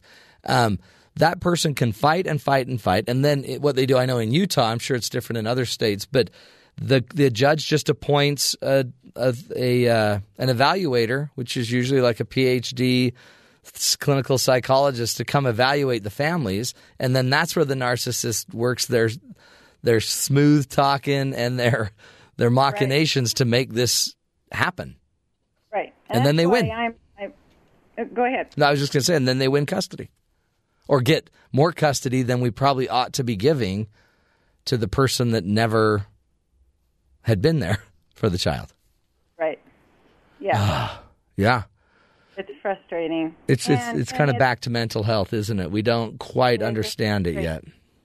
Really heartbreaking and i you know my my next professional move i think is going to be working on more trainings you know for family law and custody people and therapists because the better it's understood you know the more we're going to be able to protect and help the kids that Yeah. are caught in the middle of these devastating battles Because yeah, that is it is the it's the the parent that has to move on. That's one thing, but then it's also these children. And one of the things I know you talk a lot about is just the feedback. So, uh, what kind of feedback does a narcissist give their child? Like, because if you believe in the social mirror idea that you're constantly reflecting down upon your child what you see, and, and they, they pick up what they are. If if I'm dealing with a narcissist, then I must get an identity as a child that I'm not worth much. Yeah, it's interesting because the the child is there to serve the parent rather than the other way around. Yeah. You know, the in in narcissistic families, the spouse and the children orbit around the narcissist. You know, similar to alcoholism, that the the or other addictions, that the addict orbits around their addiction. Right. And so the message to the, the children is, you know, I have to be there for them and serve them and, and be who they want me to be. Which is why part of the recovery after cleaning up trauma is really about rebuilding your own sense of self. Yeah, you have to get you have to build your own identity, not one that's reflective of the narciss- what the narcissist gave you. Exactly. Yeah. How do you do that? What are some traits or tricks or things that you do to help in your books to get people to kind of reevaluate who they are? Um, I talk about, you know, really uh, the once the trauma is cleaned up, which takes a while. Yeah. Um, so that they're not constantly being triggered by the narcissist, then it's easier for people to begin to look at what is my value system. You know, what who am I? What do I believe in? What do I like to do? What do I not like to do? Hmm. Um, you know, what parts of my own individuation from my family of origin do I need to focus on? There may be things I liked that I'm keeping. There, there are other things I'm tossing. You know, and and really looking at other aspects of their lives as well. Am I am I attracting narcissistic friends? Am I passing down narcissistic parenting to my own children? Hmm. I mean, it's it's a lot of work. Yeah. Well, I mean that that's interesting. I always have I, I have clients that may have married one or two narcissists and they're saying, Man, what is it about me that keeps finding these men? Is that what happens? Is if I was parented this way, am I more likely to find a narcissistic partner? I think so, Matt. I think there's other reasons too, but I, the reason I say yes to that is because if you think about having a narcissistic parent and you're there to serve them, what great training to make you a codependent. Yeah, totally. You know, and the co- and I always define codependency as taking care of you to the exclusion of taking care of myself. Yeah. And so, you know, if that's your MO, that's what you're used to. You know, we're attracted to the familiar. Um, not to mention, of course, the fact that the narcissist will swing into your life with, you know, this this amazing charm. well, yeah, and with incredible potential, opportunity. Yeah, because they they believe in those grandiose, you know, fantasies of the future. Right. Huh. Wow. So um, when you so it's basically go online take a test uh, on your website and just see where you are kind of in the spectrum of the reality of things but then clean up your trauma which could take time and then start working on your value system what what you truly believe in. What did you learn from your initial your earlier family your family of origin? What are some ideas you might need to let go of? There are some thoughts that you know we don't want to keep perpetuating? Then what do we do? Well then step 4 is really about how are we going to now deal differently with the narcissist in our life, whether it's the, our parents or our, our love partners? You know, how do we learn how to set very, very clear boundaries?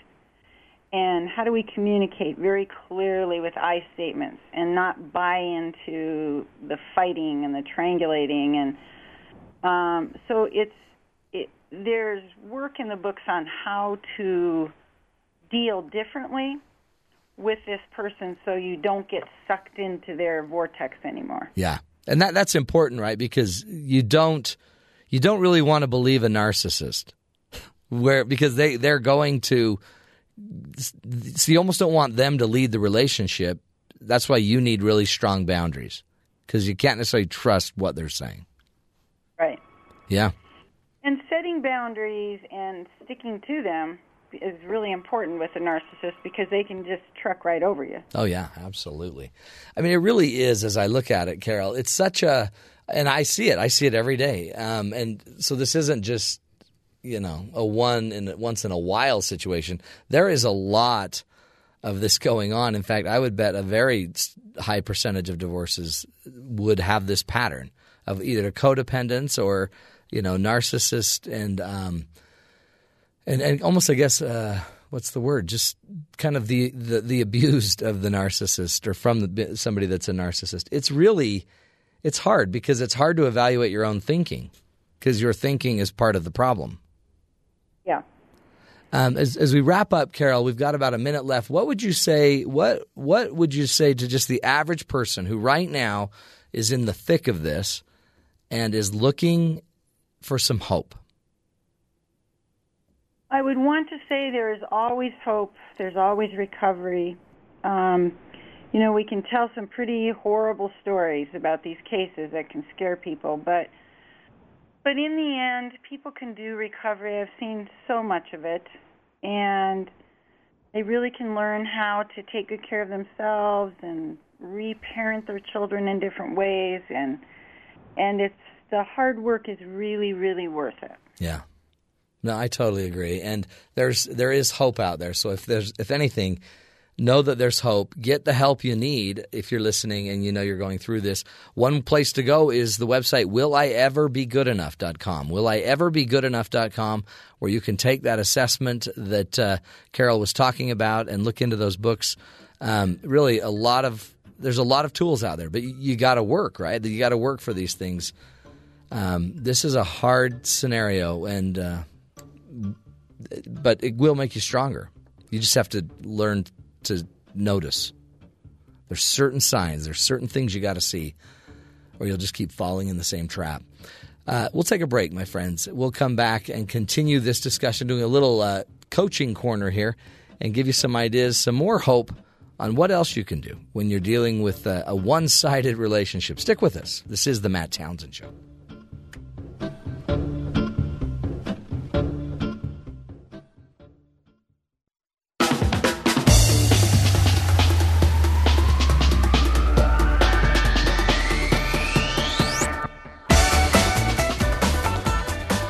Welcome back, friends, to the Matt Townsend Show. Relationships, they're tough, aren't they? And you would think it would just, it's just going to get easier if we divorced. But it, it really doesn't. It's, it's hard. And again, I get to sit down every day with couples and, and have them talk through issues as they, as they need to make these decisions.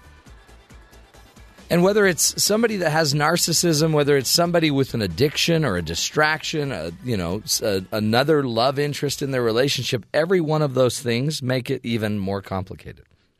One of the keys, though, you got to know who you are. Really, truly. You've got to have a pretty strong sense of self in a healthy way, or you keep you keep operating in your relationship out of fear if we continually operate in our relationship out of fear, then all the party knows or the partner knows is that they need to make us more fearful. Fear isn't um, going to work, and I've noticed in some relationships, fear is could be, for example, it could be the default that that they know. For example, I had a client recently that she she has her own issues. Her issues are simply because she doesn't know what she wants. She doesn't know how to make it on her own financially. She doesn't know what she needs. She doesn't think she could survive on her own with without this partner that's being so mean to her. So she stays in, right? So how and but if, when she when they talk, she's always saying about how she doesn't dare say anything.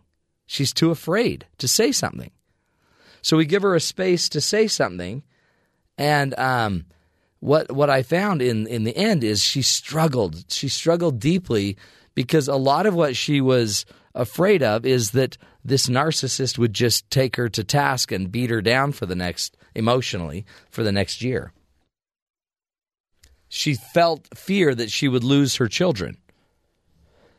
And so one of the things I advise, and, and I think I, it's for all of us, is when you have that moment of fear, part of it is we, we've got to actually get the right data, right? Because the data would show and information would show that if she's the mom, 95% of the time is doing 95% of the things for the children, then she should have some confidence in being the mother, that she's not going to lose her children even when the other person keeps saying, no, you could lose your children, you could lose your children. So, one of the things I would just suggest for all of us to do is we must become more informed in our own relationships and we must go deal with our insecurities. If your insecurity with your partner is that you can't make it financially, then right now let's start working on that. What can you do to go be stronger financially? What can you do to start making sure you're getting ahead in that area? because your insecurities make the storyline that you're the victim very easy, right? A lot of times with a narcissist, they don't need to hurt you. They just don't might not even care about you. So you may actually stay in the pattern of not being cared for simply because you're not strong enough to go. I have seen so many times when one person in that uneven relationship is strong enough to start to understand, holy cow, I- I'm dealing with a I'm dealing with a narcissistic partner. And you can start to see the pattern. And you start to get yourself strong emotionally, physically, socially, spiritually, financially, intellectually. Once you start getting strong enough, you no longer have to play the victim to the partner to your partner. So one of my goals when I coach people is to get you strong enough to make the hard decisions that you might not normally make. And when you turn that on and you start making with power those decisions, it changes the game. Because now you're no longer going to be the victim. It doesn't mean if you're dealing with a narcissist, you're not going to have a fight on your hands. But you'll be more realistic about how the fight's going to go down. You'll be more informed about what your rights are and what you can do and what you can't do. So, the key, one of the great antidotes, I think, is not to fight the narcissist or not to fight the other person as much as recognize the pattern, see what's going on, and you yourself start to get rid of your own fears. Get more educated, get more skills, get more tools, get more financial support. Go bring your family in to let them help support you and get strong enough. Because as soon as you're strong enough, then it's going to change the game. It's going to change the game. Now, it doesn't mean there's not going to be a fight because there probably will be, but it also means you'll be strong enough to handle the fight. Anyway, that's the coach's corner, folks. Strength comes in knowledge and information, not just in uh, arguing the loudest and being the strongest, right? Physically. Well, that's it. Hour number two of the Matt Townsend Show. It's in the can. We'll be back next hour. More tools, more ideas to help you find the good in the world. Stick with us, folks.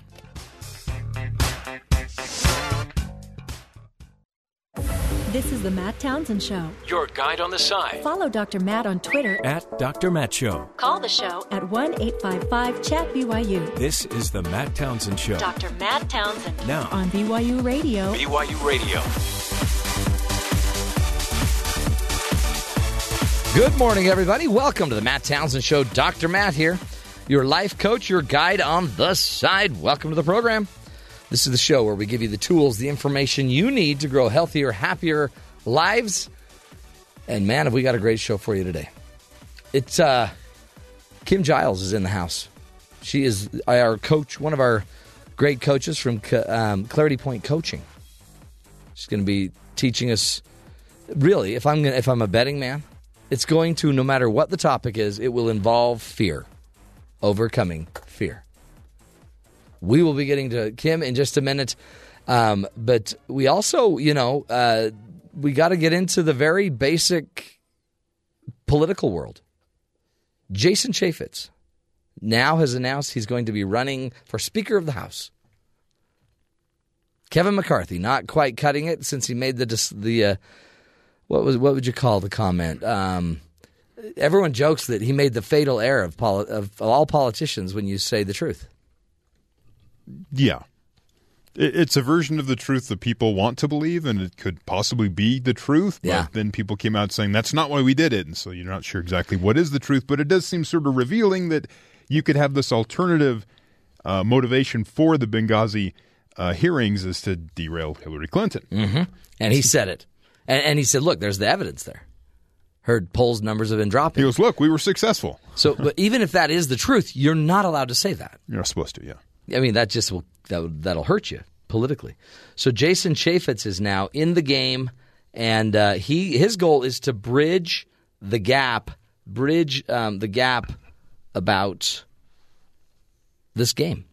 I will walk out of there and support the nominee. I hope it's me. I- I'm trying to fight for that. But if it's Kevin McCarthy, I will support him. But he still has the math problem. It still can't get to 218. And I hope we can avoid those problems, bridge the gap, turn the fight, instead of internally, turn that fight to the Democrats and fight for the things that we all came to Congress for.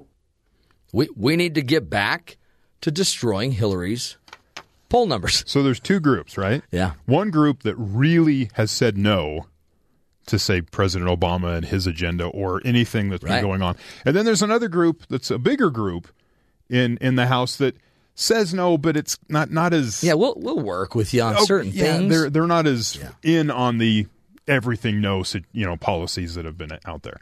And so those two groups think that the the the, the other group it used to be the Tea Party now it's the Freedom Coalition Freedom Caucus. Caucus. They don't believe that the rest of the Republicans in the House are really as conservative as they should be. Yeah. And so they want to take leadership so they can really bring this party to where the conservative level needs to be. Yeah.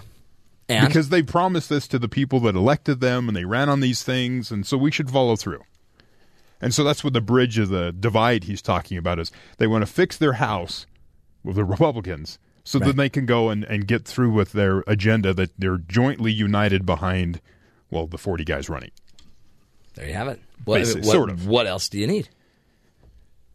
Anyway, so it's a house divided it's a house divided. And he also is saying, look, McCarthy is more of Boehner. yes Boehner obviously wasn't working. So we need we need a change. We need we need something different to happen. Um, and if we don't do that, then guess what's going to happen? It's not going to work. We don't want to fight internally, but realistically, we can't vote to promote the existing leadership. And I think a new, fresh face who says, How are we going to hold the line for the full political spectrum? I am not there to just perpetuate the status quo. I am not there to just do what you know, Mitch McConnell or, or the president wants to do. That's not what we were elected to do. No, that's not what we were elected to do. So he's now in the game. This is getting exciting. I love it when it gets exciting. In a very parliamentary sort of way Yeah. They will be very courteous. They will have their votes. They will do things in a certain order. It hopefully won't turn into what we saw what the Japanese parliament a couple weeks ago was they were voting on some shoes. things and people are like charging the Yeah. the No. podium and It'll fighting. And then behind closed doors, someone's going to get a shiv. political shiv. A political shiv, let's say. Not not actual. yeah, but no one will, happen actually and- be shivved. Well, and, and John Boehner, uh, it's alleged that this cau- this uh, the, the caucus came to to him and said that we were going to challenge your speakership, Mhm. and that would be part of the reason why he's He didn't down. want that big battle. And I think the reason Chaffetz is stepping up is because his the Secret Service application from many years ago has now been violated by the Secret Service, and they're trying to get that information out. Now he's going to get in there and he's going to clean house. That's right. This is so exciting. Well, cool. Any other headlines going on, Terry? Lots of things going on. What's going on? Uh, seven dead in historic floodings in South Carolina. The remnants of Hurricane Joaquin continue to slam South Carolina Sunday, prompting officials to warn residents to stay in their homes. Uh, between five and seven people have died in the region. Here's Governor Nikki Haley. We haven't seen this level of rain in the low country in a thousand years. That's how big this is. This is an incident we've never had before because it's water and it's slow moving and it's sitting, and we can't just take the water out. If you uh, see any of the, the footage on the news, houses are flooded, sinkholes, uh, pickup trucks being flipped over on just you know, what used to be the main street of tiny towns, people in boats, the, the same kind of things. But it's it's huge. There's massive Yeah. amounts of water. It, as she said, it's in the lowlands, so now there's the problem of getting it out. Yeah, how do you get all that out of there? And so it just becomes a problem that'll continue on probably for the remainder of this week as they try to assess the the situation there. Police said they have been uh, they've thwarted a mass shooting plot in Northern California at a high school after arresting four teens. The Ptolemy, California high school students, all male, allegedly planned to come to, onto campus, shoot and kill as many people as possible. Uh, the teens confessed. Three were arrested Wednesday. Fourth detained on Friday on suspicion to commit assault with deadly weapons. So they headed something off there. Hillary Clinton, Democratic presidential candidate, is expected to release a proposal for tighter gun control, vowing to use executive authority if Congress refuses to act in what she calls common sense legislation. Clinton will unveil her plan today with measures that include cracking down on high volume gun sales uh, sellers at gun shows by requiring them to be covered by the same rules that apply to gun stores. Clinton has said she wants to lead a national movement to counter the National Rifle Association as Oregon reels from yet another American mass shooting uh, at a community college that left 10 people dead. That'll be fun. So that should be interesting. She'll take see- care of that. See how far she can get with that. The trade negotiators from the U.S. and Japan and 10 other Pacific Rim nations reached agreement in the Trans Pacific Partnership Trade Deal, the TPP, if you remember us talking about that Yes. several weeks ago, that caused uproar and people are angry and it's going to ruin a generation. Oh, never mind. Washington Post, after nearly.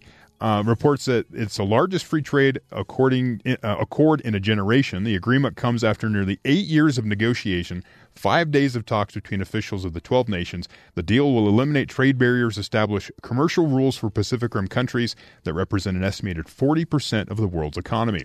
Next up, getting the deal ratified in all 12 member nations, with one of the biggest question marks being U.S. Congress, who's busy trying to figure out who's going to be That's leading right. Congress. Good luck with that. They're a little busy this week. So we'll see if they get to that.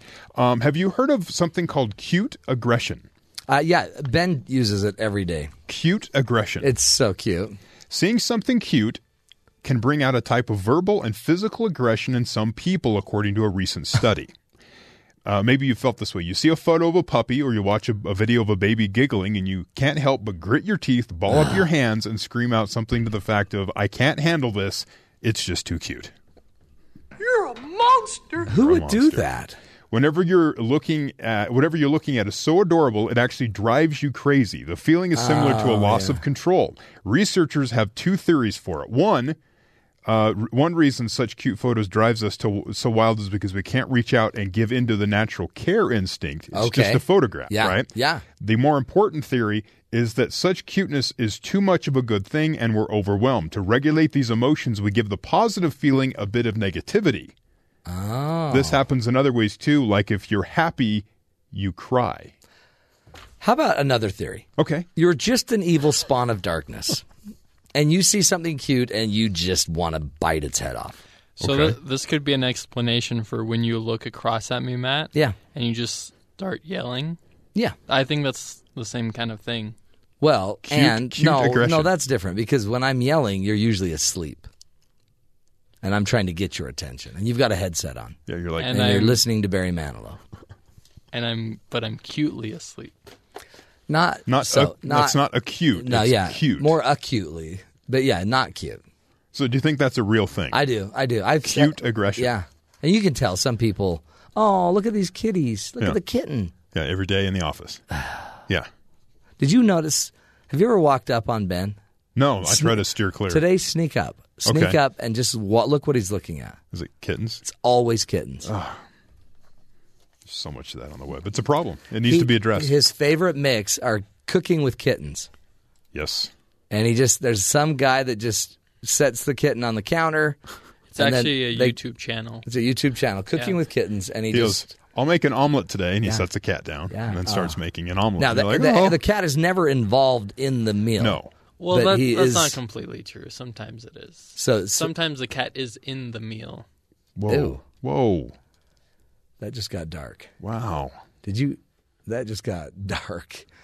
Anyway, we're out of here. Uh, don't take the mic away from Ben. Don't let Ben talk anymore.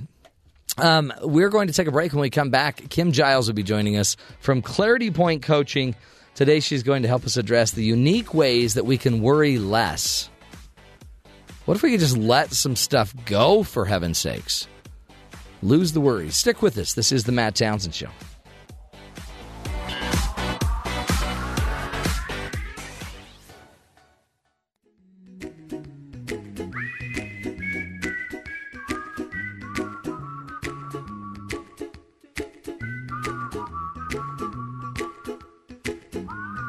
Welcome back, everybody, to the Matt Townsend Show. Don't worry, be happy, man. You know, uh, joining us in studio, Kim Giles. Uh, she's one of our favorites here. She's from Clarity Point Life Coaching and is uh, on the show every other week. She's a top thought leader, advice guru, one of the top 20 in the country, according to Good Morning America, one of the top five in the galaxy, according to the Matt Townsend Show. That gets better every week. I know Yeah. you, but you are you're you are you're very abundant and caring and smart, and you're going to teach us how to not worry. Yeah, we need to worry less. It's a know. waste of time and energy. It Yeah. really is. We spend too much of our time. Worry Here. is all in the future. Is I mean, it's isn't it? It's like me living in the present. I mean, it's me worrying in the present about something that might happen. that might happen. And actually, they've done some studies that have shown most of the things we worry about are never going to happen. Not going to happen. And the bad things that do happen, most of those are out of your control to the Yeah. extent that no amount of worry would have done you any good to begin with. Yeah. Everybody hear that. So It's they're not going to happen, and if they do, you couldn't have done anything anyway. Yeah. And that's the data. Data shows that, but we still want to worry. It's it's in our subconscious programming to fear, to Yeah. fear all these things that could make that could take from our quality of life, and and we need to resist that. It's it's part of our scarcity Yeah. programming. Oh yeah, but some people, I mean, some people love it. Like some people, this is like their hobby. Well, we can use it to get attention, Yeah. to get sympathy, love. You know, a good self pity, worry story makes you the center of attention. But then eventually, it actually doesn't get you attention because everyone gives up on you because they're so tired of hearing it. Yeah, you be- you really become a drain on people if you're constantly living here. And and think about that, you know, if you know this is an issue in your life, it is taking a toll on your family. Right. The the negative energy that you're creating, you're bringing free, fear into your interactions. And Matt, one of the things I'll often have my clients do is is we're going to do a tally Yes. today Okay. or maybe this week of every interaction you have with your spouse or your children. And so after every interaction, you've got to give yourself a point if it was a love based interaction or if it was a fear based uh, interaction. Okay. Yeah. And when you start to see it on paper, it'll blow you away how many of your re- interactions are, please be careful. Don't, you know, Interesting. Yeah. make sure you look both ways before you cross the street Right. are are we constantly in worry state because bringing that much fear into our relationships takes away the love that could be there we can't do fear and love at the same time it's one or the other So if you're going to tell your child goodbye and you're kissing him goodbye and sending him to school, you can do that kind of out of fear or out of love. that's So- in, that's interesting because It it's is. real. Because all of a sudden you're like, I'd be thinking, man, mom, this world's sure unsafe because you're neurotic right now. yeah and you could really teach your kids a very fear based mindset to fear life which will cause a lot of suffering Yeah. for them so teach them to trust teach them to trust god and the universe and and that their journey is going to be an interesting education and do we need to be wise absolutely Sure. I mean, we do need to teach our kids to look both ways we cross the street Right. and to be smart.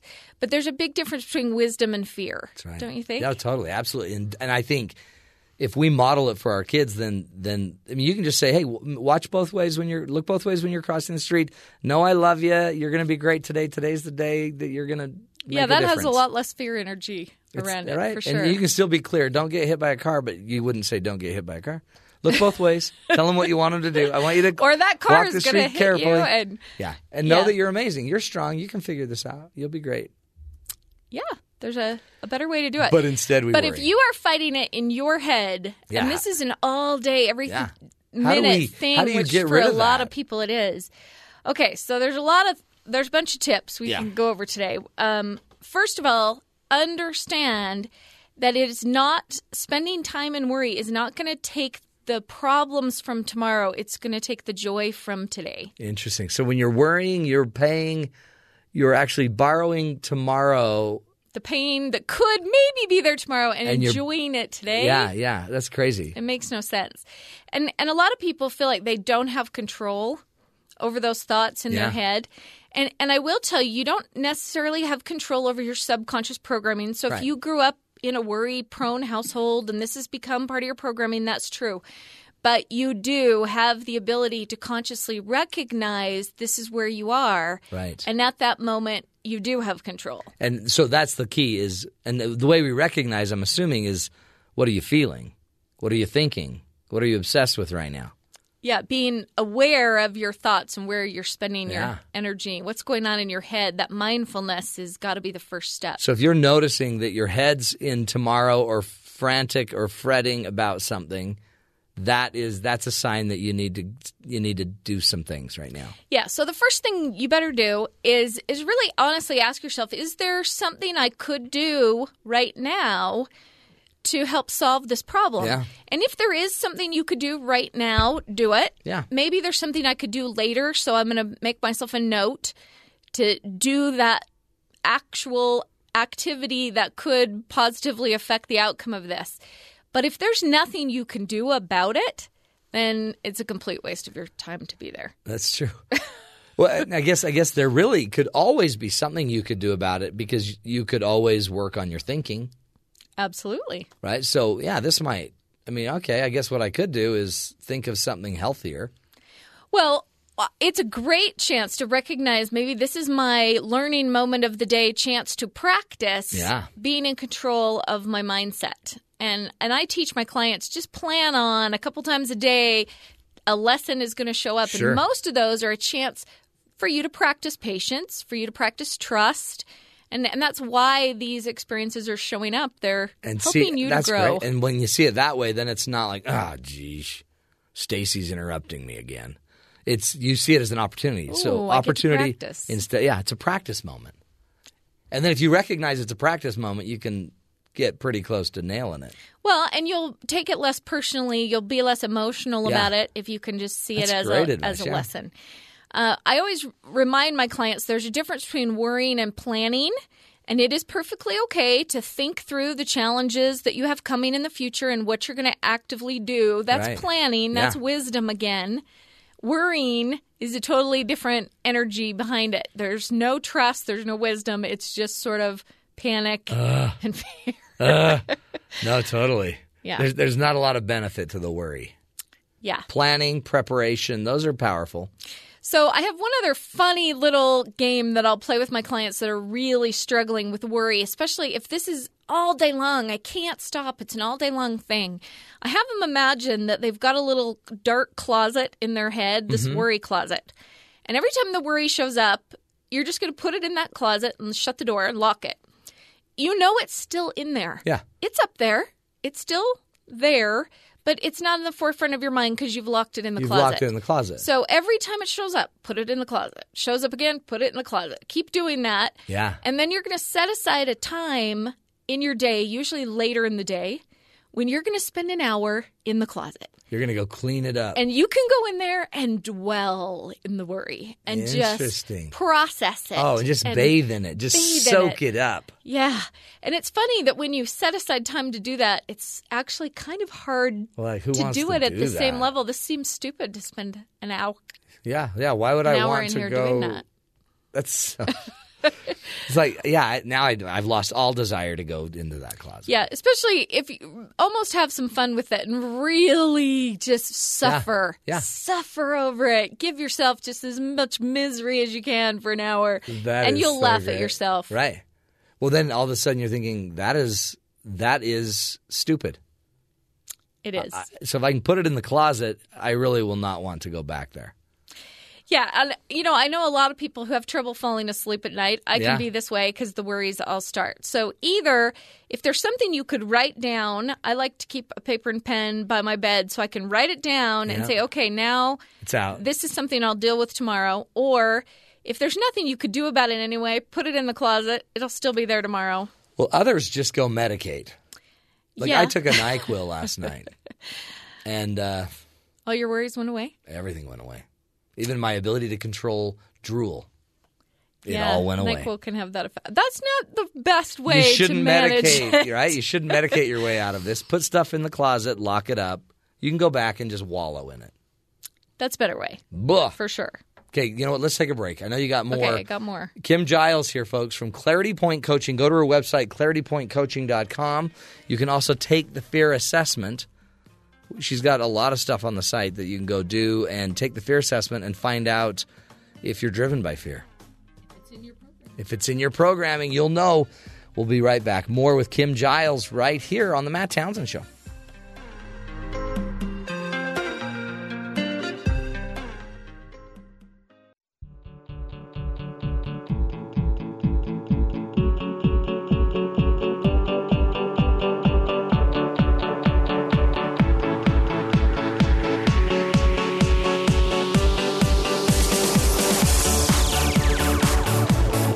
Welcome back, everybody, to the Matt Townsend Show. Do you have a lot of worries in your life? You just are you incapable of letting some things go? Well, guess what? We've got a pro here. Kim Giles from Clarity Point Coaching is here to teach us uh, some unique ways to let stuff go. We got to let it go. And instead of medicating it to be gone or just trying to forget about it, there's other ways we could do it. One thing you can do is take those fears when you see them, lock them in a closet in your brain, and I'll bring them out later. And you're going to actually give them time to bring them out. Yep. And there are some positive things that you can do to literally process through some of the worries Sure. in a more positive way. First of all, I'd like my clients to figure out what in this situation is actually in your control Yeah. And is your responsibility and what's not. And it really helps to write this stuff down on paper. When you see on paper, your list of what's in your control is going to be pretty short. Tiny. So Yeah. if you can't control it and you're worrying about it, then It does you no good. yeah, it only increases your worry, not your control. Absolutely. Yeah. So, first thing, figure out what is actually in your control. And then we want you to become more solution focused Yeah. than problem focused. Oh, we get yeah. so caught up in how big the problem is that we're not even looking at possible solutions. So, another exercise you can do during your hour of dwelling in the closet is get out some paper and brainstorm solutions, Yeah. but don't stop until you have at least 50. I love that. Now this will make you really stretch and Yeah. you'll have to get very creative and and I even encourage my clients to get a little funny. Yeah. Come up with ridiculous you'd be- sometimes you'd it's be the good at that ridiculous one. Oh, every one of mine would be ridiculous. but sometimes that makes it better because you stretch your you stretch reality when you get a little more goofy about stuff. And You sometimes do. that you bounce back and you can you can see a whole new answer you never would have thought of. Well, they've actually done studies, Matt. They've shown people like a really sad movie and then given them problems Yeah. and math stuff to solve. And then they've shown them a really funny movie and had them solve problems, and they solve problems better when they're in that laughter, fun Yeah. mindset. Hip, So and exactly that's what I find too. Just laughing at stuff, it opens the mind. But it's because we're not.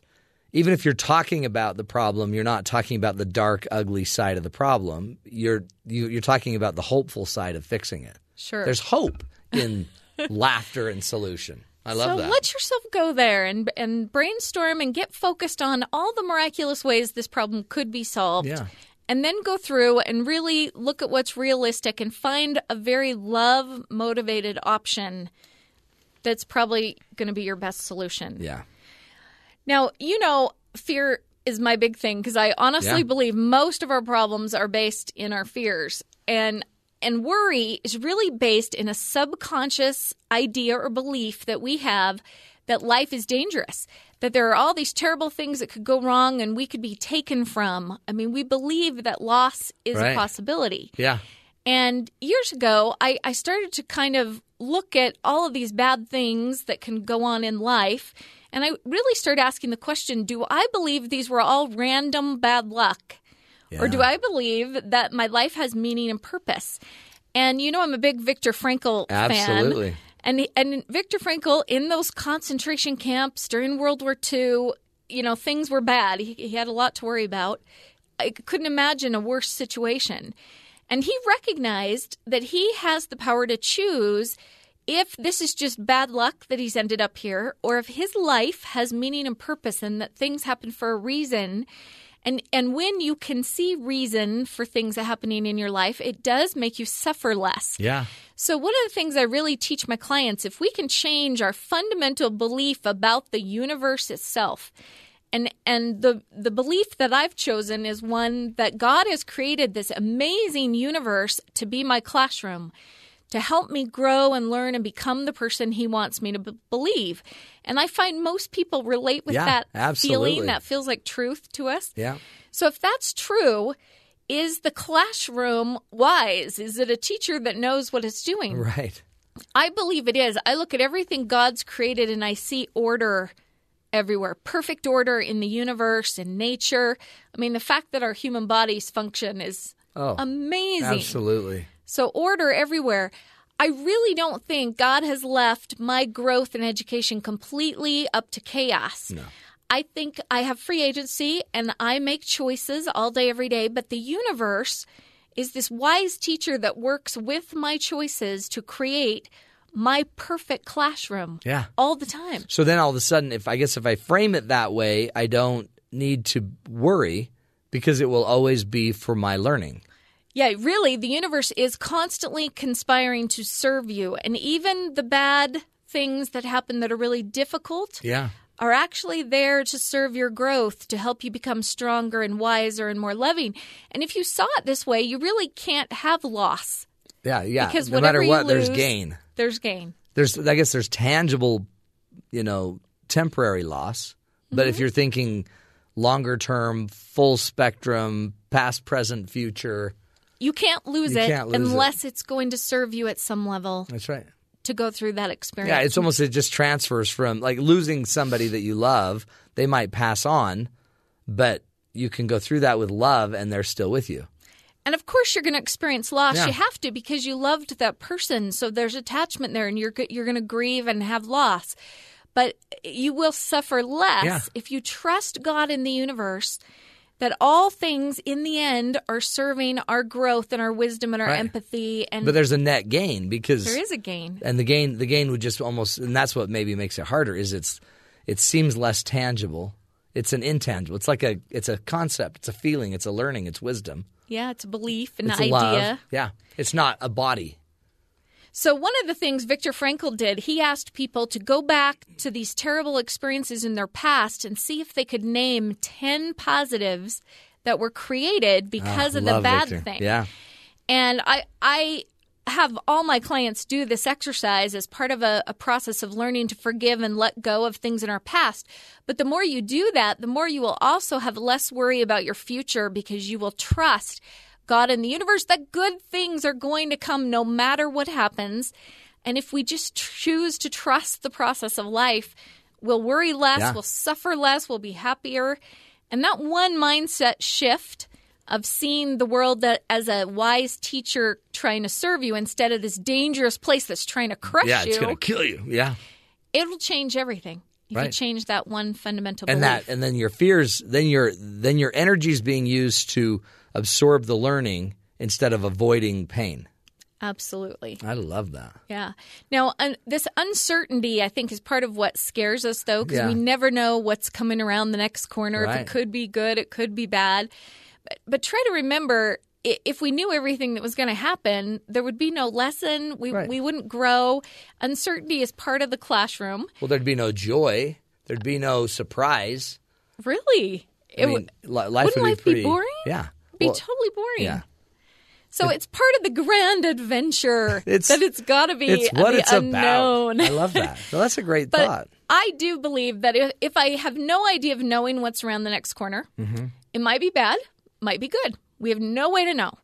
That leaves me in this moment today with two choices to suffer today because it might be bad, or to have joy today because it might be good. Right. How do you want to live today? Yeah. Those are your choices. that's right no today we got to have party Absolutely. It Today makes no sense party. to choose anything else. That's right. But be optimistic and choose joy every day. and even when even if tomorrow goes bad you still have two choices how are you going to frame this Right. joy or horrible So we've got to remember that fear and suffering is largely a choice. oh it's big And I know everybody hates to hear that but it's it's, so It's easy totally to right. say it's out of my control, Matt. I can't help it Yeah. that I feel this way. But we do have control. That's another amazing thing Viktor Frankl taught us that the last of the human freedoms is the power to choose how you're going to feel in this moment. And most of mankind doesn't use the power. No, we we, yeah, we, we give it. it up. Yeah, that just doesn't seem like the right plan. It's not. You got to you got to own your agency. Good stuff, man. Kim, you did it again. Clarity Point Coaching's the website, and go take the fear assessment, and then you can get underneath more. There's a thousand resources that are all free. It's like a smorgasbord. Well, Plus, she can coach we're you, folks. Kim, you're awesome. Keep up the great work. Thank you. Well done. Thanks for Thanks for having me. You know what? I don't even have any worries anymore. They're all gone They're after gone. today. Yeah. We succeeded. Well, all I'll right, have, I'll no have more in about 10 tonight. minutes. then. No NyQuil tonight. Trying to get rid of that. Thanks, Kim. You're the best. We're going to take a break, my friends. Come back, visit our good buddies down at BYU Sports Nation. Find out uh, their take on the on the BYU Connecticut game. Also, want to uh, find out what's coming up on their show at the top of the hour. Stick with us. This is the Matt Townsend Show. We'll be right back.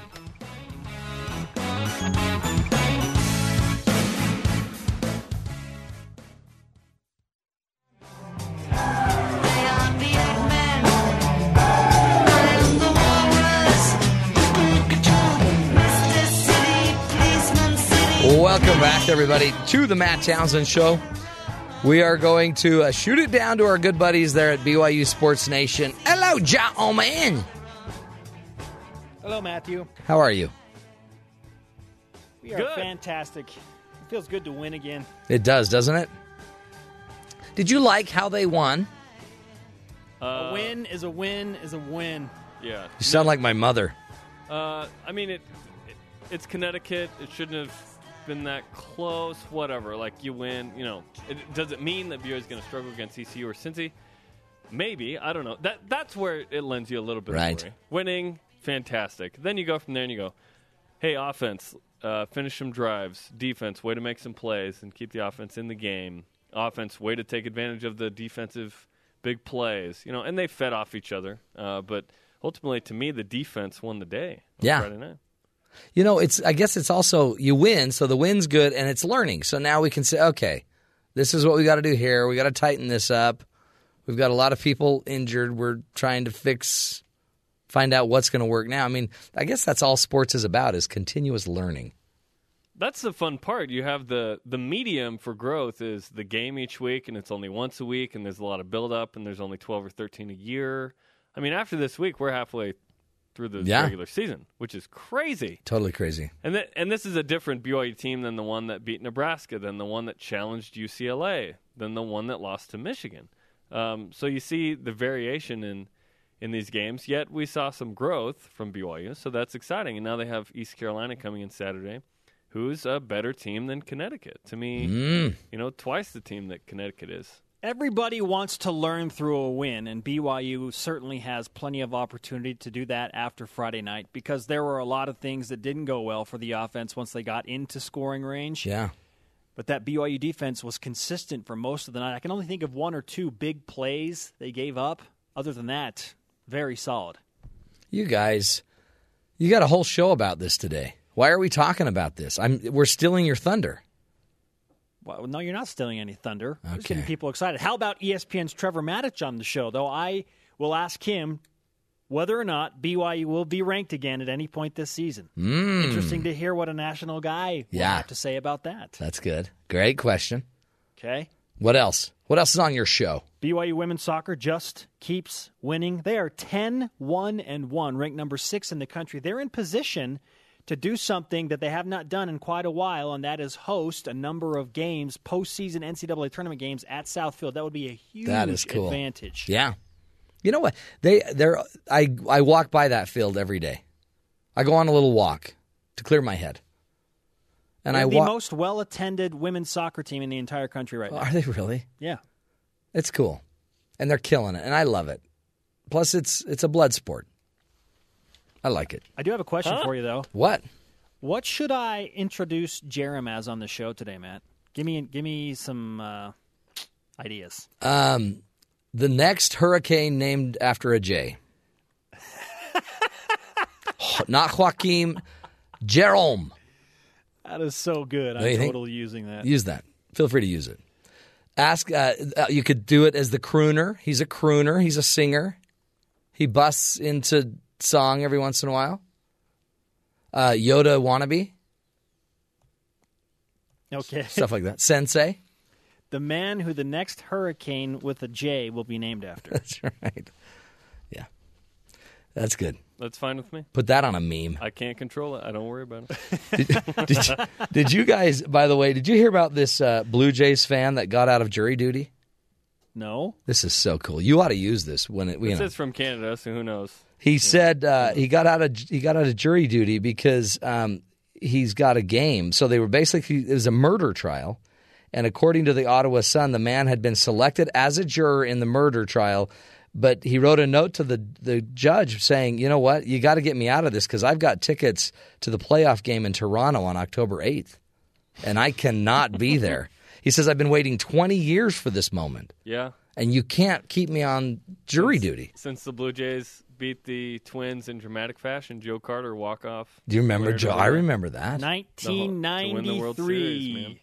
You guys, listen to you. So it's been 22 years. He said 20, but you know what? That maybe he's not. Maybe It's he's not a a true long fan. time. But in the end, the judge said, "Okay, hope you have a great game," and they took him off.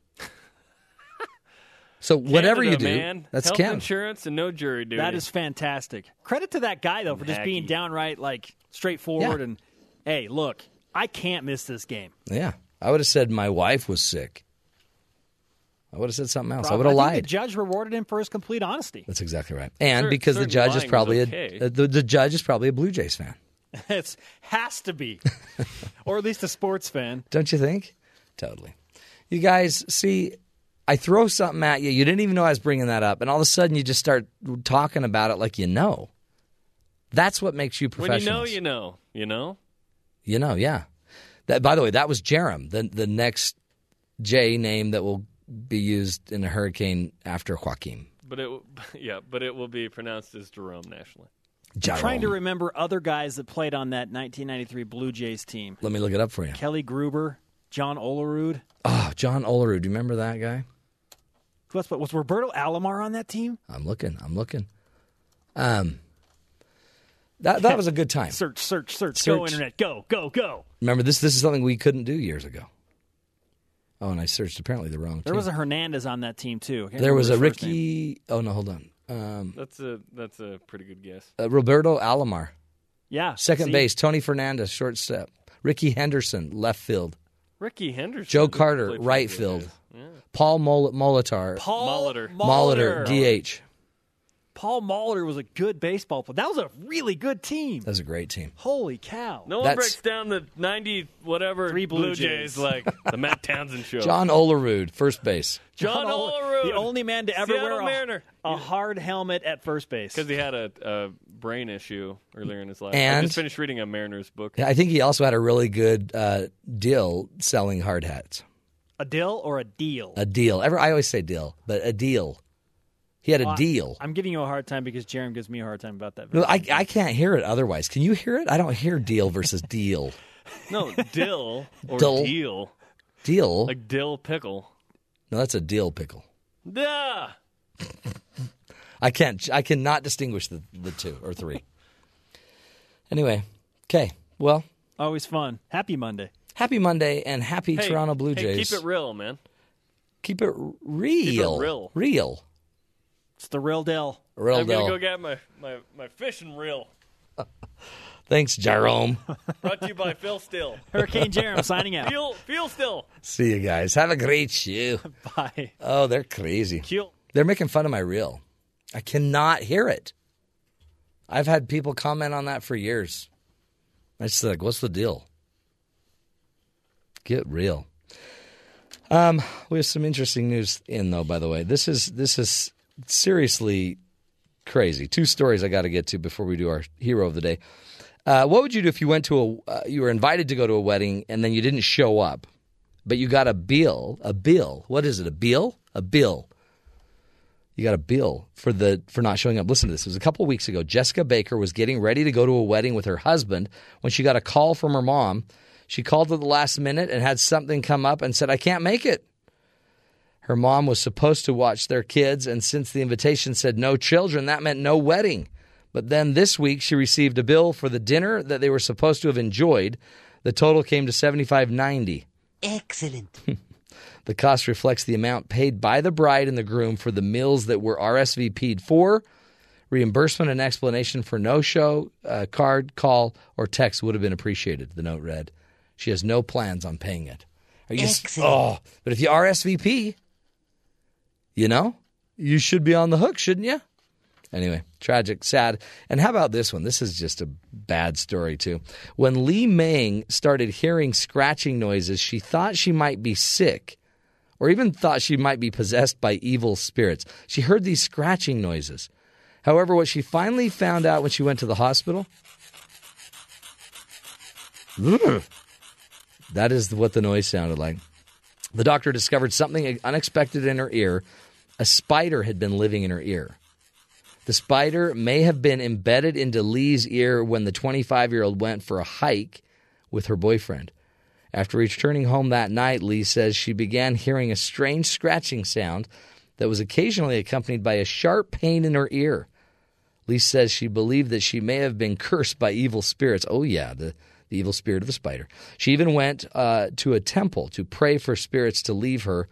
Li also took painkillers and anti inflammatory medication to ease the pain, but none of the remedies seemed to work.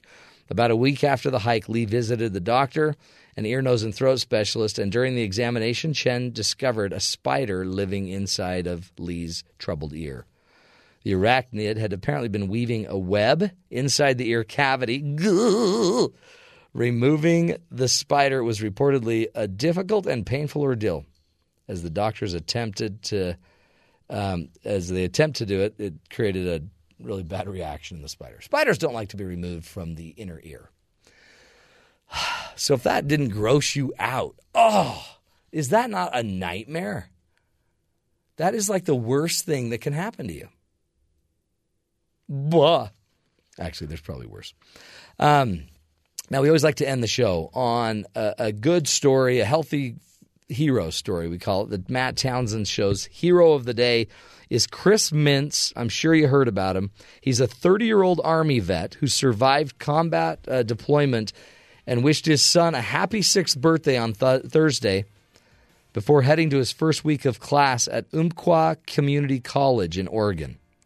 At 10:38, a gunman began his rampage through the Snyder Building on campus, um, an event that would leave 10 dead, including the shooter. And by the end of the day, um, by the end of the day, when all had uh, gone down, he said the attack, when it began, Mintz didn't try to flee. In an act of heroism, Mintz charged the gunman in an effort to save others.